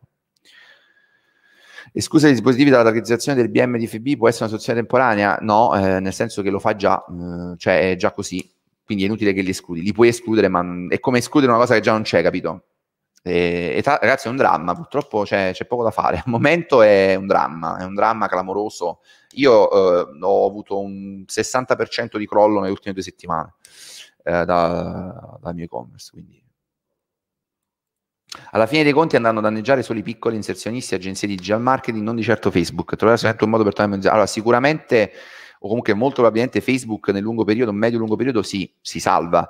Hai ragione tu, Emanuele, sì. Uh, questa cosa di Apple ricordiamocela, perché in realtà Apple avrebbe potuto agire nella tutela, tutela della privacy in maniera, secondo me, meno, uh, come devo dire, meno estrema, meno rapida perché ovviamente le piccole agency, i piccoli, ma guardate anche e-commerce più grossi e strutturati, anche e-commerce che fanno milioni di euro, eh, eh, non dobbiamo solo, non dobbiamo pensare solo al piccolissimo, no? anche quelli che un po' più grossi, beh, avranno, hanno e avranno grossa difficoltà nel gestire questi cambiamenti così rapidi, così drastici, così importanti, così repentini. Cioè, eh, Apple rispetta la, la, la, privacy dei propri utenti, ma è business di, di, di, molti dei propri utenti, perché molti di quelli che elogiano Apple, Apple, ah, io sono un fanboy, una, una fangirl della Apple, Windows, che schifo Android. Eh, signori miei, tanti auguri e complimenti. Andate adesso a piangere da Apple, che all'improvviso si è svegliata la mattina e ha deciso che addirittura neanche si poteva più... Allora ragazzi, non, non, non, prendiamoci per il culo. Allora, la prima il primo, vogliamo dire cose come stanno, ok? Come sempre. Il primo aggiornamento dove io costringevo tutte le app a chiedere il permesso, io lo posso anche capire. Perché il tracciamento in stealth mode, ok, non è trasparente per niente, sono d'accordo con Apple su questo. Gli utenti non sanno niente di quello che succede. Bene, quanto devono sapere? Capiamolo, se è utile che sappiano tutte che siano in grado di capire quello che, quello che sta succedendo. Ma al di là di questo, quella parte là, ok. La cosa che a me insomma, fa pensare alla malafede è che tu addirittura adesso vuoi proprio stroncare addirittura la possibilità di chiedere il permesso. Cioè io, non, io questo credo sia Facebook, non so se farà un'azione, ma questa roba è sbagliata. Perché tu no, non mi permetti neanche, come se io fossi, che so, uno, um, che so, sono in un supermercato e all'improvviso scusatemi ragazzi, mi sta chiamando tutto il mondo mentre sto facendo questa live. Sono in un supermercato e all'improvviso sto lavorando arriva uno e dice no guarda tu ah, non puoi, non puoi fermare la gente, non puoi chiedere alla gente il permesso di uh, scusate un secondo solo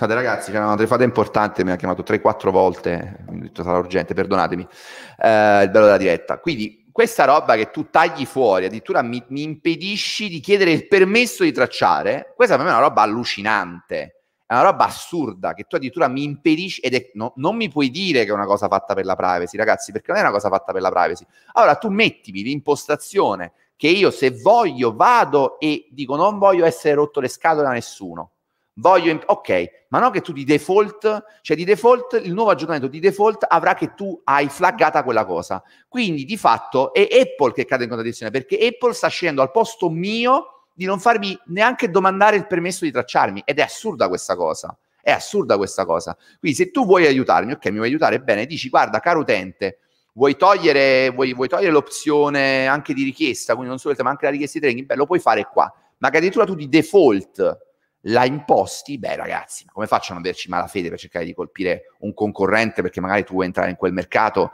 e nel frattempo che tu ci entri fai morire o mandi alla canna del gas, rendi la canna del gas milioni, perché poi qui parliamo di milioni di attività, agency, web agency, agency, consulenti, freelance, PMI, microimprese nel mondo, che si trovano dalla sera alla mattina a dover cambiare completamente il modello di business. Poi noi viviamo in un, in un, mercato dove è chiaro che dobbiamo essere sempre pronti a cambiare, sempre pronti a evolverci, sempre pronti a trovare nuove soluzioni. Ok, ma non letteralmente dal giovedì al venerdì. Cioè non è una roba che, ripeto, anche Facebook che sta affrontando questa roba da sei mesi e parliamo di Facebook, non ha una soluzione. E non ce l'ha Facebook e voi avete la presunzione di trovarla voi? Mandate a fare il culo. Voi che dite, no, vabbè, ma dai, ma cosa sarà mai? Alla fine dobbiamo reinventarci. Sì, ho capito, ragazzi, questa è retorica dobbiamo reinventarci, dobbiamo stare sul pezzo, sono d'accordo, sono tutto a posto, fighissimo, siete dei top. Però poi quando vi chiedo, ok, quindi soluzione? Dite una serie di supercazzole che in realtà non sono soluzioni, sono solo tamponi per una roba che in realtà neanche voi avete la, bene, mm, la più pallida idea di come, di come affrontare. La mela, i soliti furbacchioni, purtroppo sfruttano i loro K-roll, come quando decisero di non supportare più flash sui loro device ne decis- decretarono la morte. Detto ciò, se questa rivoluzione potrà portare più qualità più razionalizzazione, infatti, vediamo, vediamo, hai ragione, hai fatto esatto, flash è morto, però lì potremmo dire, vedi, flash è morto per colpa di Apple, ma anche perché non ha saputo, non ha avuto la forza di innovarsi. Però vedete perché io mi batto tanto in maniera così, um, eh, diciamo, interessata eh, sull'abuso di posizione dominante, gli oligopoli, monopoli, perché questa roba, ragazzi, fa male. Da liberale quale sono, convintissimo, eh, antisocialista assolutamente, sono però anche antimonopolista.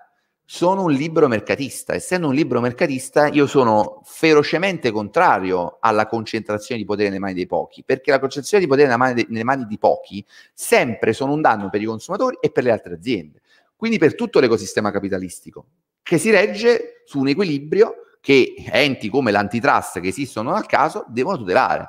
Perché se un'azienda si sbilancia troppo, è inutile che qualche imbecille che non sa neanche cosa parla continui a dire, eh vabbè, ma perché saranno stati bravi? No! È come se chi arriva prima prende tutto. Non funziona così, cazzo. Se io sono arrivato prima, sono stato bravo, mi posso prendere una buona fetta di mercato, posso andare bene, fare un botto di soldi, è giusto, non è che mi devo prendere tutto. Eh, perché tu sei stato il primo e quindi adesso sei... Che cazzo sono un re? Cioè, sono il re che poi sono arrivato primo nel 1800, sono nato, mi hanno fatto re, adesso devo diventare re a vita. Ma sti cazzi. Devo, e, e, gli altri, se, se, hanno, se, si formano nuovi potenziali competitor, io o li ammazzo su, in culla quando sono neonati o me li compro. Eh no, non va bene così. La concentrazione oligopolistica è sempre un cancro per il libero mercato. E poi succedono queste robe dove il grosso del danno ce l'hanno le piccole attività, non certo le grandi. Perché anche se una grande come Facebook ha un crollo in borsa e ha un, un finisce, a parte che anche lì possono tagliare e licenziare gente, ma di sicuro il danno non ce l'ha Mark Zuckerberg, cioè Mark Zuckerberg potrebbe fallire Facebook domani, non dovrebbe lavorare mai più lui e altre dieci generazioni sue, quindi no, no, non c'è più il singolo individuo che ha eh, una ripercussione negativa sulla sua vita se le cose vanno male, quindi ne frega, cioè, non, non, è lui che viene colpito, non è il monopolista. Per questo la concentrazione di troppo denaro, troppo potere decisionale nelle mani di una sola persona o di un gruppo ristretto di persone è agli antipodi del libero mercato e della democrazia, della democrazia del mercato. Allora, da perfetto spettatore, a cercare di firmarvi, A me sembra che i danni dei tracciamenti siano molto superiori ai vantaggi che comportano. Dati venduti a scopi politici, dati venduti a chiunque simili fanno, a mio avviso, molti più danni pubblicità mirate che a me piacciono tanto. Non ho capito. Eh, sì, però questa pratica era insomma, attiva soprattutto un tempo. Poi io sono d'accordo con te, però dobbiamo prima consolidare, per come la vedo io, dobbiamo prima consolidare un'alternativa valida, efficace e di mass market, cioè che possa essere capita, percepita e assorbita da tutti, o comunque da buona parte. E poi tronchiamo il vecchio. Ma se noi tronchiamo il vecchio così, in maniera anche un po' umorale o per nostri fini commerciali, senza aver ancora implementato una valida alternativa, ris- rischiamo di creare poi in un periodo come questo, pandemico, un altro un'altra crisi nella crisi dove tante persone che magari riuscivano a vendere online grazie al tracciamento, grazie a questo metodo di business che ha molte falle, molti punti oscuri, molti io li combatto qui giornalmente, però permette poi lato, l'altro lato della medaglia permette a molte aziende piccole di arrinare. Noi abbiamo lanciato un e-commerce, abbiamo lanciato da zero, ci vuole un e-commerce, ma abbiamo dovuto fare perché gli è costato 30.000 eh, euro il primo anno tra la parte di consulenza e strutturazione di e-commerce e le campagne, un e-commerce di borse che, di, di, un, di un commerciante di borse che produceva lui che sarebbe morto, proprio, avrebbe chiuso perché non aveva mai fatto e-commerce, abbiamo fatto, abbiamo, siamo partiti da zero, in sei mesi ha iniziato a fare il primo anno, ha, ha, lavorato con noi il primo anno a 30.000 euro e ha, ha fatto più o meno sui 100.000, quindi il primo anno non è andato neanche a ROI, il secondo anno investendo la stessa cifra ha fatto quasi 400.000 euro. E in fase di pandemia quando era tutto chiuso. Quindi nel momento in cui noi impediamo di fare questo tipo di attività o comunque le rendiamo molto più difficili, molto più costose, dici ok, guarda, per avere lo stesso dovrei spendere praticamente il doppio avendo la metà delle, delle possibilità di fare quello che hai fatto l'anno scorso, è chiaro che, sto banalizzando, è chiaro che sto creando un disagio a molte attività che non hanno i, i, mezzi, le competenze, i budget, perché poi quando parli con le piccole aziende non è che gli puoi chiedere 20.000 euro solo per la consulenza di un, professionista di altissimo profilo, perché non ce l'hanno proprio probabilmente quei soldi, quindi non hanno proprio la possibilità di accedere a certe risorse. Anche l'alta faccia medaglia, Facebook intensificando così i controlli annuncerebbe alle revenue che vengono da questi scammer. Bah, eh, sì, lo sta già facendo perché in realtà penso che Facebook sia interessato ad avere un ecosistema più pulito, anche perché Facebook rischia delle multe e delle sanzioni. Cioè, non è che lo fa sempre, ragazzi, non è che lo fanno perché sono buoni e bravi, eh, lo fanno sempre per questione di soldi, profitto. La live, ragazzi, sempre, mi chiedete, mi fate sempre questa domanda. Le live non è che vengono registrate, le live sono di default restano. Non è che, cioè, dovrei cancellarle io.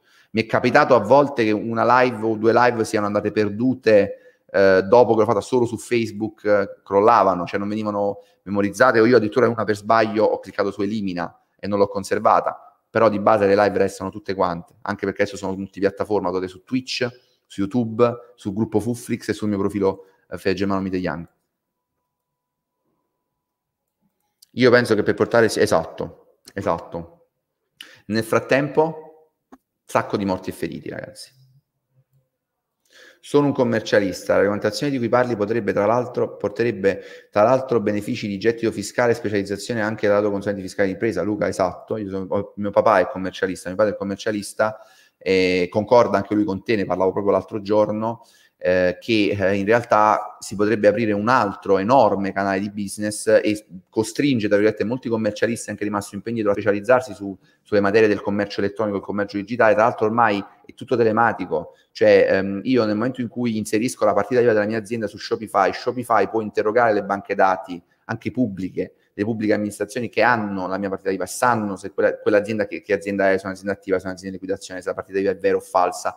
Cioè ragazzi ci, ci vorrebbe poco per um, verificare e, e, alcuni meccanismi si potrebbero anche automatizzare, non ci vuole tanto per rendere il mercato più pulito, perché io sono d'accordo che online non può essere il Far West dove chi, qualunque cialtrone apre in due secondi un account sul business manager, mette una carta di credito anche rubata, anche falsa o una addirittura prestata e si mette a vendere merda e fare truffe. Mia madre l'altra volta ha fatto il tipico errore da boomer, ha comprato un cagnolino di un peluche per mio figlio ehm, da quei siti scam, il cane gli è arrivato, quindi non, era un mezzo scam, il cane gli è arrivato ma eh, era un cane di pezza eh, fisso, cioè un cane di pezza, è un peluche pagato 30 euro, che ne valeva due, eh, nelle ads, nel, nei video delle ads si vedeva questo cane che era una specie di cane robot che si muoveva e sembrava vero, quindi eh, Starò poi voi dite, sì, doveva stare più attento. Sì, ok, ma ci sono soggetti che magari sono più frettolosi, meno, ehm, meno come dire, avvezzi al, al, commercio online. Noi, in questo, mia madre non comprerà più un cazzo online per tanto tempo,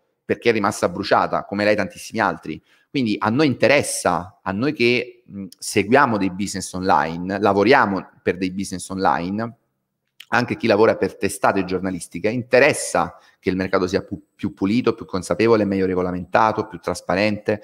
Cioè, a me interessa questo, che ci sia una cultura della vendita e dell'acquisto differente da quella di oggi. Però le cose vanno fatte per bene e coinvolgendo tutte le parti. Non che un monopolista americano si sveglia la mattina e decide che noi non possiamo più fare pubblicità sui suoi dispositivi perché lui deve fare la guerra a Facebook. Ragazzi, la diretta vi ho già detto che sarà salvata, la trovate su YouTube, la trovate qua, la trovate ovunque, tranquilli. Tranquilli. La verità è che non sa, ecco, questo anche molti consulenti che vendono la loro consulenza in Facebook Ads, io li capisco, sono con l'acqua alla gola, non hanno alternative, non hanno differenziato il business e sono terrorizzati da questa roba e quindi vi devono rassicurare, dicono no, non vi preoccupate, adesso la soluzione già c'è. Ragazzi, no, panico completo, vi assicuro, panico totale. Se andate a leggere il Wall Street Journal, se andate a leggere le fonti straniere, il New York Times, eh, e, le, le, le, e, capite, e, e sapete capire la comunicazione stessa di Facebook, capite che sono nel panico, nel pallone più totale. E questa cosa mi preoccupa molto, preoccupa molto e angoscia molto e eh, va detta eh, ai clienti, va detto che ci sono sempre delle alternative, magari si rinforzano i canali sull'influencer marketing, si rinforzano altre strategie alternative al mero Facebook advertising, però ragazzi, come la vogliamo girare, girare, fatto sta, la verità è che ad oggi ci troviamo con un taglio poderoso nel potere di Facebook. Cioè, questo, questo è, quindi ad oggi ha ancora meno senso, se già aveva meno senso un anno fa, due anni fa, illudersi di partire da zero con, comprando infocorsi che dovevano spiegare come fare il fannellino con lead magnet, click funnel e l'autoresponder, oggi è una roba veramente da circonvenzione incapace. Il CPL si è alzato notevolmente, ma tutto si è alzato. Se, se, se, il CPL già è un tipo di valore, di metrica in fondo al funnel, no? Cioè è, è il, il, cost per lead, quindi è già qualcuno che ha compiuto un'azione un po' più profonda nel funnel, ma in realtà si, si è, già, è, già, aumentato molto il CPM. Noi CPM sono saliti alle stelle. CPM. Poi, vedo, questi sono anche effetti momentanei che magari hanno alti e bassi, perché alcuni giorni è alto, alcuni giorni è basso, ma c'è molta instabilità nella piattaforma e Facebook stesso non sa bene come fare e soprattutto si è perso la, una delle sue cose fondamentali e più importanti, la reportistica. Ragazzi, questo è, cioè la reportistica, l'assegnazione dei, delle azioni, il tracciamento è buona parte è saltato. È saltato perché manca un pezzo fondamentale. Beh, chiaramente un iPhone senza Instagram, Facebook non ha senso di esistere, ma ripeto, questa sarebbe una strategia da kamikaze che Facebook potrebbe dire, senti, allora fai così, facciamo così, tutti i dispositivi che non permettono, eh, cioè che non ci permettono di, eh, neanche di chiedere se possiamo tracciarli, noi non li facciamo accedere a Facebook, né a Instagram e né a WhatsApp. Tutta la suite Facebook non sarà più funzionale, ma, ma non è escluso che si arrivi a questo. Eh? Facebook, se non trova una soluzione, potrebbe arrivare a questo, però ripeto, si stanno facendo i loro calcoli perché è una botta pure per Facebook perdere dalla sera alla mattina. Voi pensate agli azionisti, pensate alla borsa sempre, eh? queste sono aziende quotate, quindi Facebook annuncia che non sarà più sui dispositivi Apple, boom.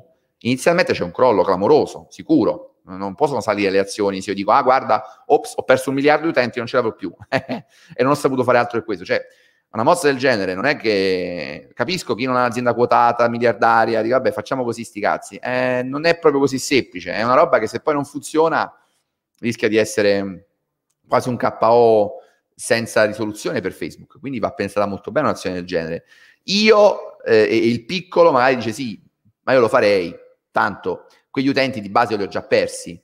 Sì e no, perché comunque in parte tu ce, l'hai, cioè, tu ce l'hai ancora là, hai ancora la tua base utenti che puoi utilizzare per altre finalità di tracciamento interno e che puoi, attenzione, utilizzare per sviluppare per esempio dei metodi, dei metodi di tracciamento per statistica e eh, per analisi predittiva. Quindi vedi quello che fanno gli utenti eh, Android, che sono molti di più, gli utenti Windows sono molti di più, sulla base di quei comportamenti incroci i dati eh, fin quando li hai avuti di Apple e cerchi di profilare altri utenti all'interno di Apple, eh, del, del, della piattaforma Apple, del sistema operativo iOS, senza andare a tracciare in tempo reale. Ma ragazzi, come ci giriamo, ci giriamo, ci possiamo inventare tutte le supercazzole paratecniche che vogliamo ma Facebook da oggi, già da un po', ma da oggi ancora di più, mancheranno i dati di tracciamento in tempo, reali, tempo reale. Cioè, i dati di tracking in tempo reale. Noi siamo a una nuova era eh, della pubblicità e soprattutto delle marketing e delle targeting e la verità angosciante è che ancora nessuno sa esattamente cosa succederà. Non lo sanno neanche quelli di Facebook. Quelli di Facebook non lo sanno, quelli di Apple hanno il loro piano, quelli di Facebook non lo sanno, perché anche Facebook non si aspettava questa mossa. La comunicazione di Facebook lo ha tradito questo, lo, lo, lo, lo ha messo praticamente, cioè lo ha detto, che non, lo ha fatto capire che non se l'aspettava.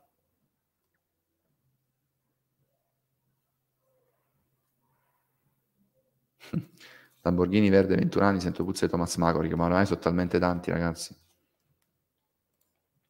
Domanda da studente, come vedi il futuro delle professioni legate al marketing anche da dipendente? Bah, io lo vedo bene perché per chi studia, per chi studia possibilmente all'università oltre che eh, ad autodidatta, per chi ha il tempo e la pazienza di studiare e di fare gavetta, di andare a lavorare nelle agency, di fare stage, eh, di avere l'umiltà eh, di dire ok, io ho soltanto 20 anni, non devo comprarmi la Lamborghini entro un anno, non me ne frega un cazzo della Lamborghini, voglio costruirmi un, un futuro solido in questo mercato e voglio costruirmi, voglio diventare un professionista appunto solido, riconosciuto in questo mercato. E per farlo mi ci vorranno anni, 10 anni, 12 anni, 15 anni, non 6 mesi. Quindi lo vedo un, terreno assolutamente molto molto interessante anche perché gli strumenti che escono, gli strumenti nuovi che escono sono continui e quindi ci sono un sacco di aree. Poi io prevedo che così come questa placca tettonica del profiling si è mossa, ha creato il primo terremoto, dopo il terremoto, dopo le eruzioni vulcaniche che distruggono un botto di roba, si rinasce, si risorge, ci, si risorge e sicuramente chi oggi nasce, così come noi della piattaforma pre- della generazione precedente, siamo nati, siamo usciti dall'università con la nascita di Facebook Advertising, di, del business manager di Facebook che abbiamo per anni scialato su questa cosa perché eravamo tra i pochi che lo conoscevano bene, che avevano imparato ad usarlo ai, agli albori nel 2015, 2014, 2016 non nel 2020. Eh, chi oggi si approccia da subito in maniera nativa a, a, nuovi strumenti non ha il cervello pieno intaccato da vecchie piattaforme, vecchie mentalità, vecchi approcci. Immaginate chi tra cinque anni approccerà al tracking dei dati in maniera differente da come noi abbiamo fatto negli ultimi dieci. Sarà molto più facile per lui abituarsi, anzi non si dovrà proprio abituare a niente, perché per lui sarà quello, cioè non esisterà un altro modo. Lo studierà al massimo sui libri di storia della pubblicità, dirà, ah, voi nel 2015, 2016, 2018 tracciavate con i cookie di terze parti, minchia cosa grezza.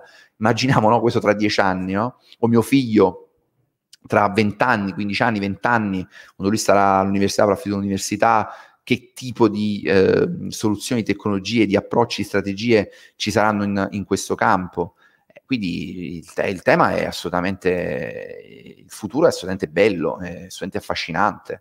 Però ragazzi dovete studiare, sputare sangue, non avere fretta di fare soldi soprattutto, cioè non vi dovete far guidare. Allora un consiglio che do ai più giovani, che darei a mio figlio e darò a mio figlio, che è il consiglio che mio padre ha dato a me eh, e che mi ha portato tanta fortuna, mio padre ma anche mia madre, è eh, non essere avido, sii curioso. Cioè, e, poi lo stay angry, stay foolish, no? Non è che Steve Jobs dovete fare i soldi, siate miliardari. Poi lui, lui era miliardario, però quel suo uh, passaggio, e poi è diventato anche inflazionato e retorico, in realtà diceva due parole, siate affamati, siate folli. Eh, e il senso, quello che mi hanno detto i miei, quello che cerco di trasferire io è siate curiosi in questo senso, quindi affamati in questo senso, siate curiosi, cercate di esplorare. Non, se voi pensate a vent'anni che dovete fare i milioni, capite che voi vi deviate per questo dico, se tu a 20 anni hai come obiettivo fare i soldi, purtroppo hai già un piede e mezzo nella fossa. Molto probabilmente non farai soldi, li perderai o li farai in maniera illecita e illegale, quindi li farai per poco tempo e rischierai anche di perderli tutti e di bruciarti. A 20 anni, porca puttana, perdonate il francese ragazzi, a 21 anni, voi non dovete avere l'obiettivo dei soldi. Se avete l'obiettivo dei soldi a 20 anni siete dei poveracci siete dei poveretti, non siete gente da invidiare, siete gente da compatire, da mandare in cura, perché a vent'anni, porca miseria, il vostro obiettivo deve essere l'esplorazione del mondo, deve essere capire come funzionano certe cose, ossessionarvi su come funzionano, su come funzionano certi schemi, certe cose, certi strumenti, certi tools, certe strategie, non su, ah, lo devo fare perché poi devo andare a ROI. Ma la tristezza, ma vi assicuro che io a 20 anni, 21 anni, io facevo il giornalista, lavoravo in una redazione televisiva, era il mio sogno, guadagniamo due lire, guadagniamo 700, 800 euro al mese, eh, con un mezzo part time, in realtà era un full time perché io lavoravo 12 ore al giorno, cioè la mattina mi svegliavo alle 6 e mezza, alle 7 e mezza scendevo, alle 8 e mezza in redazione a Napoli, e iniziava la giornata, il giro del telegiornale, facevo un lavoro, ma sta, tornavo a casa la sera alle 8 tutti i giorni, lunedì al venerdì e il sabato tornavo a casa alle 3, che era mezza giornata, ma io ero felicissimo del lavoro, non me ne fregava di niente dei soldi. Questo fino a 24-25, ma anche quando a 24 anni ho lasciato il contratto a tempo indeterminato e ho fondato Young, ma non me ne fregava niente di fare soldi. Io avevo e do ancora un soldo, tant'è che talmente poco che me ne fregava, io sono l'estremo opposto, talmente poco che mi interessava la questione dei soldi, che in realtà Young da questo punto di vista, dal punto di vista business, me lo rinfacciano i, i, i quattro dementi haters che ho, dicono se ah, ma Young non vale niente. Sì ragazzi, lo dico da sei anni più o meno. Young da un punto di vista di business adesso si regge, per me già è un miracolo, una, una, una, un giornale indipendente senza grandi nomi dietro, senza pubblicità merdosa sopra, senza DV che comunque si regge, a stento ma si regge. Sì, lato business sì, però cazzo quante soddisfazioni, quante esperienze bellissime che ho fatto. Mi sono finanziato un mese e mezzo in Brasile dove ho insegnato in, all'Università di Antropologia a 24 anni, ho avuto lì un corso di due settimane che ho tenuto ai ragazzi, ho insegnato per un mese e mezzo nelle scuole medie di Santa Maria in Brasile ai ragazzi che cosa, che cosa voleva dire, che cosa era la comunicazione online, che cosa erano le start-up, che cosa era il giornalismo eh, eh, applicato al brain, che cosa era il brain journalism. Cioè, ho, ho fatto un percorso che è stato bellissimo, indimenticabile, non ho fatto un euro, non ci ho guadagnato niente, sono andato là a costo zero, non ci ho né guadagnato né pe. Ma quanto cazzo ho guadagnato in termini di esperienza, di forza, di ricordi che ho? Cioè, non mi preoccupavo io a vent'anni di dover fare soldi. Poi ho fondato una SAS, ho chiuso un contratto di fornitura per le interviste in un grosso centro commerciale, guadagnavo all'epoca, mi parlo di quando avevo 24-25 anni, più o meno 2500 euro al mese con questa SAS, che per me erano, bastavano e mi stravanzavano e io non, non, sapevo come spenderli quei soldi perché non avevo voglia di comprarmi vestiti da 3.000 euro Rolex, da 15.000, me ne fregava un cazzo, avevo la mia Clio ed ero felicissimo perché facevo una cosa che mi, scusate sto divagando ma quando, quando qualche giovanissimo mi chiede queste robe vado un po' in trance perché una cosa mi piace moltissimo cercare di parlare um, ai giovani di quello che dovrebbero um, di come dovrebbero mordere mo- la vita e dell'approccio che dovrebbero avere quando pensano alla loro domani. Cioè, a vent'anni, ragazzi, toglietevi dalle, dalla testa i soldi, cazzo, ma avete questa ossessione, fatela venire quando, proprio, quando avete una famiglia, quando vedete, siete andati di casa, vivete da soli, dovete pagare una figlia, ma adesso, tranquilli, cioè, pensate a costruirvi, a costruire la vostra identità primaria, le vostre competenze, i soldi verranno di conseguenza, io poi i soldi li ho fatti, li faccio, ma ci ho messo otto anni di percorso per arrivare a certi livelli. Andiamo avanti. Tanto abbiamo finito, eh? altri due o tre minuti.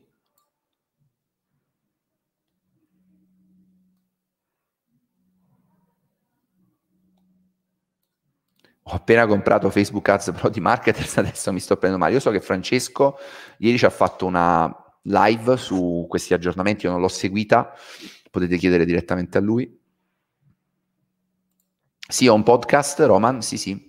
Eh, che aggiorna il mio buon collaboratore Luigi Nigro, collaboratore, cioè lui un volontario di Fuflix che uh, prende i miei podcast e magari gli, gli, gli, indico questo qua perché lo fa nel tempo libero quando riesce, Vedete perché voglio professionalizzare Fuflix barra Young, in modo tale da avere uno staff che pago e che può fare queste attività in maniera appunto professionale. Vai con l'Iban per le donazioni, a breve partiamo con tutto ragazzi. Eh, Germano, diretta fantastica, ti volevo solo chiedere attualmente quali consigli daresti riguardo a ciò che sta accadendo con Facebook. Il mio fan lo sta acquisendo Liz a giorni, eh, amico mio. Amico mio, innanzitutto vi do un abbraccio, vi sono solidale. Io oggi ho fatto 8 vendite. Considerate che la media nostra era di 50 vendite al giorno. 8 vendite alle 3, ne sto facendo una ventina al giorno, quando va bene, quindi meno della metà. E questo ti parlo però per la vendita e-commerce. Per la lead generation in realtà può andare anche meglio, eh, dipende molto dal campo dal settore, non potrei darti un consiglio così spot eh, e random, dovrei fare un po' un'analisi su landing page, target, insomma tutta una serie di cose. Il consiglio adesso è di tenere duro, eh, seguire anche le fonti ufficiali di Facebook, cercare di informarti anche su fonti estere, cercare di ehm, ampliare il più possibile il pubblico, eh, se, se, si può, se, se, diciamo, se puoi. Perciò ho detto, rischio di darti anche dei consigli sbagliati, non conoscendo tutti i dettagli della tua campagna e non capendo perché non hai questi lead. Ovviamente, ragazzi, verificate tutti i domini. Oggi lavorare senza un dominio verificato è una follia. Verificate tutti i domini, assolutamente seguite la procedura che stesso Facebook vi indica, che è molto, molto semplice. Io mi ero verificato io manualmente con uh, il CNAME all'interno del, del record del, del, server. Però vi dico, mh, c'è purtroppo poco da dire al momento perché è una, è una roba talmente nuova, talmente fresca ed è talmente rivoluzionaria, talmente devastante che siamo tutti un po' intontiti e chi vi dice di no vi assicuro che mente. Eh, sono entrato ora, qual è la soluzione migliore per le ads? Dammi 2000 euro al secondo e te lo dico. In realtà non lo dico neanche in questo video, te lo devi vedere perché non, non è una domanda alla quale si può rispondere.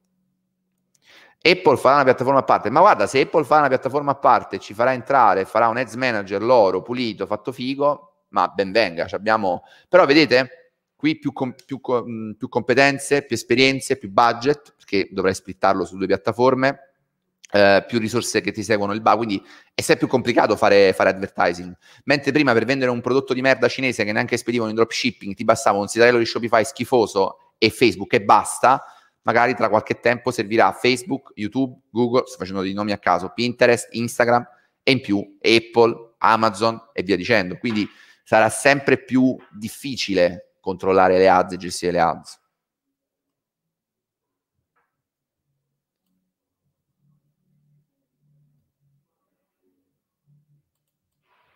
La mia prossima scelta sarà Samsung, io sempre Samsung. Quindi chi ha già padronanza della materia dovrà abituarsi a ricominciare a studiare verso nuovi fonti, fronti, in poche parole, si dovranno rielaborare una strategia. Ah, esatto, ragazzi, ma questo è, cioè io oggi parlo con, parlavo oggi, qualche tempo fa, con gente che era spiazzata, miei colleghi, giornalisti, che erano completamente spiazzati dalle novità all'epoca, parlo del 2012-2013, introdotte da Facebook, da, da Google, e loro giustamente, magari avendo anche 40, 50, 60 anni, si vedevano spaesati e li capisco oggi anche noi che abbiamo 25, 30 anni, 35, 40 anni, dobbiamo entrare nell'ordine idee che nel mercato nel quale ci muoviamo, sì, magari siamo dei fenomeni di Facebook Ads per anni e poi all'improvviso scopriamo non che Facebook Ads muore dalla sera alla mattina, che questo è abbastanza difficile e ovviamente non me lo auguro, ma che uno potrebbe succedere comunque, che muoia Facebook Ads o che si depotenzi molto e quindi quel know-how che abbiamo acquisito con anni di fatica, non dico che lo dobbiamo buttare, ma non basta più ci deve servire solo per acquisire di nuovo.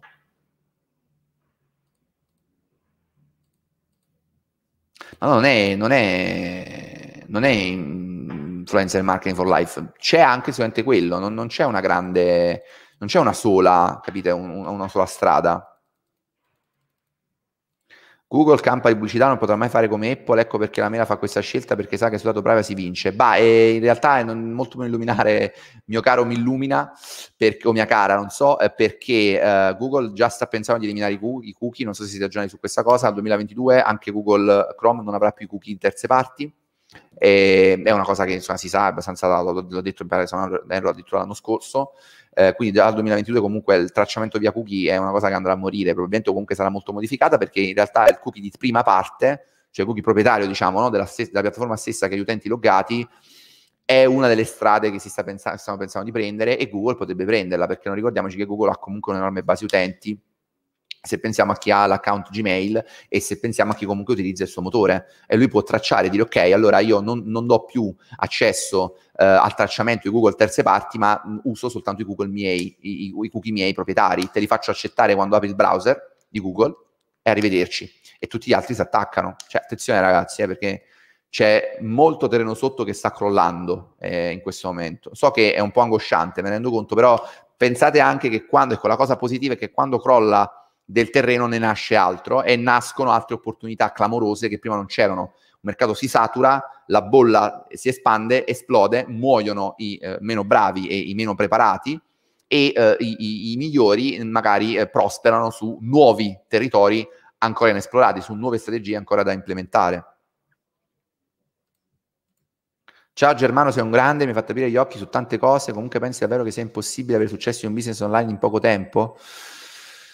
Guarda, eh, Claudio, intanto grazie. Eh, ti dico, eh, voci dicono che Android lo farà entro fine anno, cioè ragazzi, qui se è vero de- devo approfondire questa roba, ma come dicevo, lo dicevo senza saperlo, in realtà anche Android potrà fare uguale, anche Windows. Cioè, qui potrebbero mettersi tutti d'accordo contro Facebook e dire, sapete che è, Facebook deve sparire, il modello Facebook Advertising non ci interessa più, dobbiamo implementare delle piattaforme nostre, abbiamo la tecnologia, il know-how e gli utenti per farlo, pensate anche Windows, la base utenti che ha, quello che noi dovremmo fare è capire come utilizzare queste piattaforme. E rispondendo a Claude, um, allora io l'anno scorso ho lanciato una startup che ha fatto quasi 800.000 euro il primo anno di fatturato, di margine non ricordo, di EBITDA non ricordo sinceramente, ok ottimo, un'ottima EBITDA.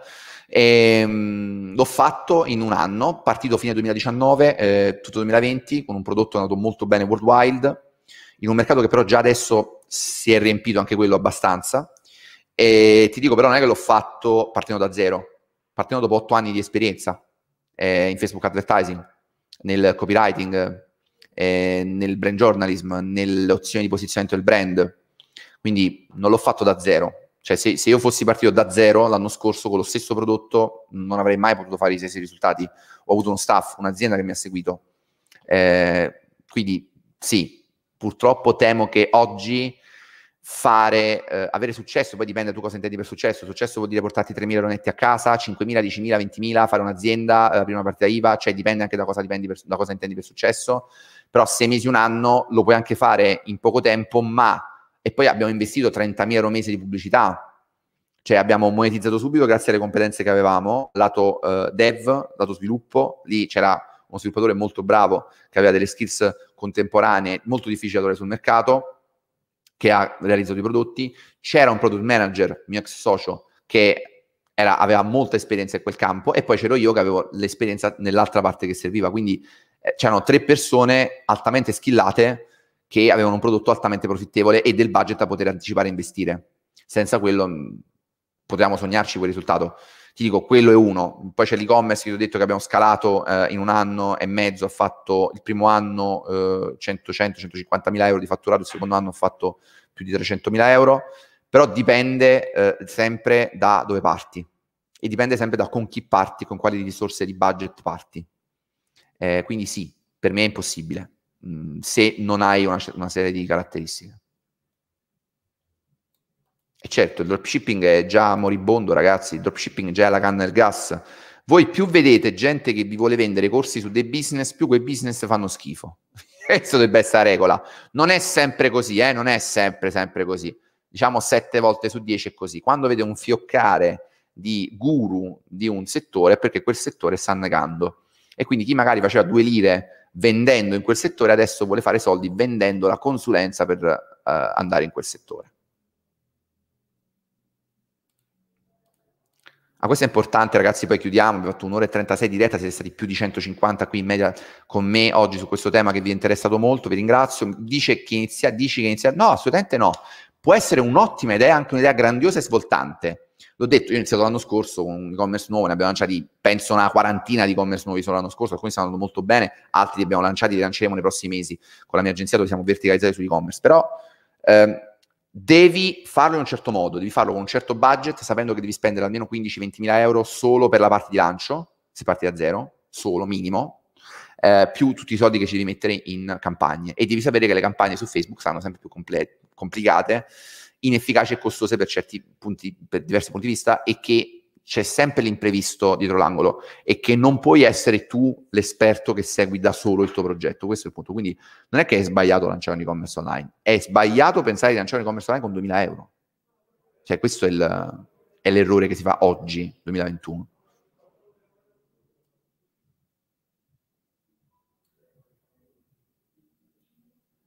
No, beh, ragazzi, non chiedetemi informazioni di nuovo queste robe, cosa ne pensi di questo Google ha meno il colpo visto che dispone di molti più dati di, prime, di prime parti rispetto a Facebook, sicuramente. Sicuramente Google è messo meglio da questo punto di vista rispetto a Facebook. Cosa posso dire a un cliente al quale sta andando di merda di del fondo? Eh, amico mio, amico mio, di tenere duro, di avere un po' di pazienza perché le cose stanno...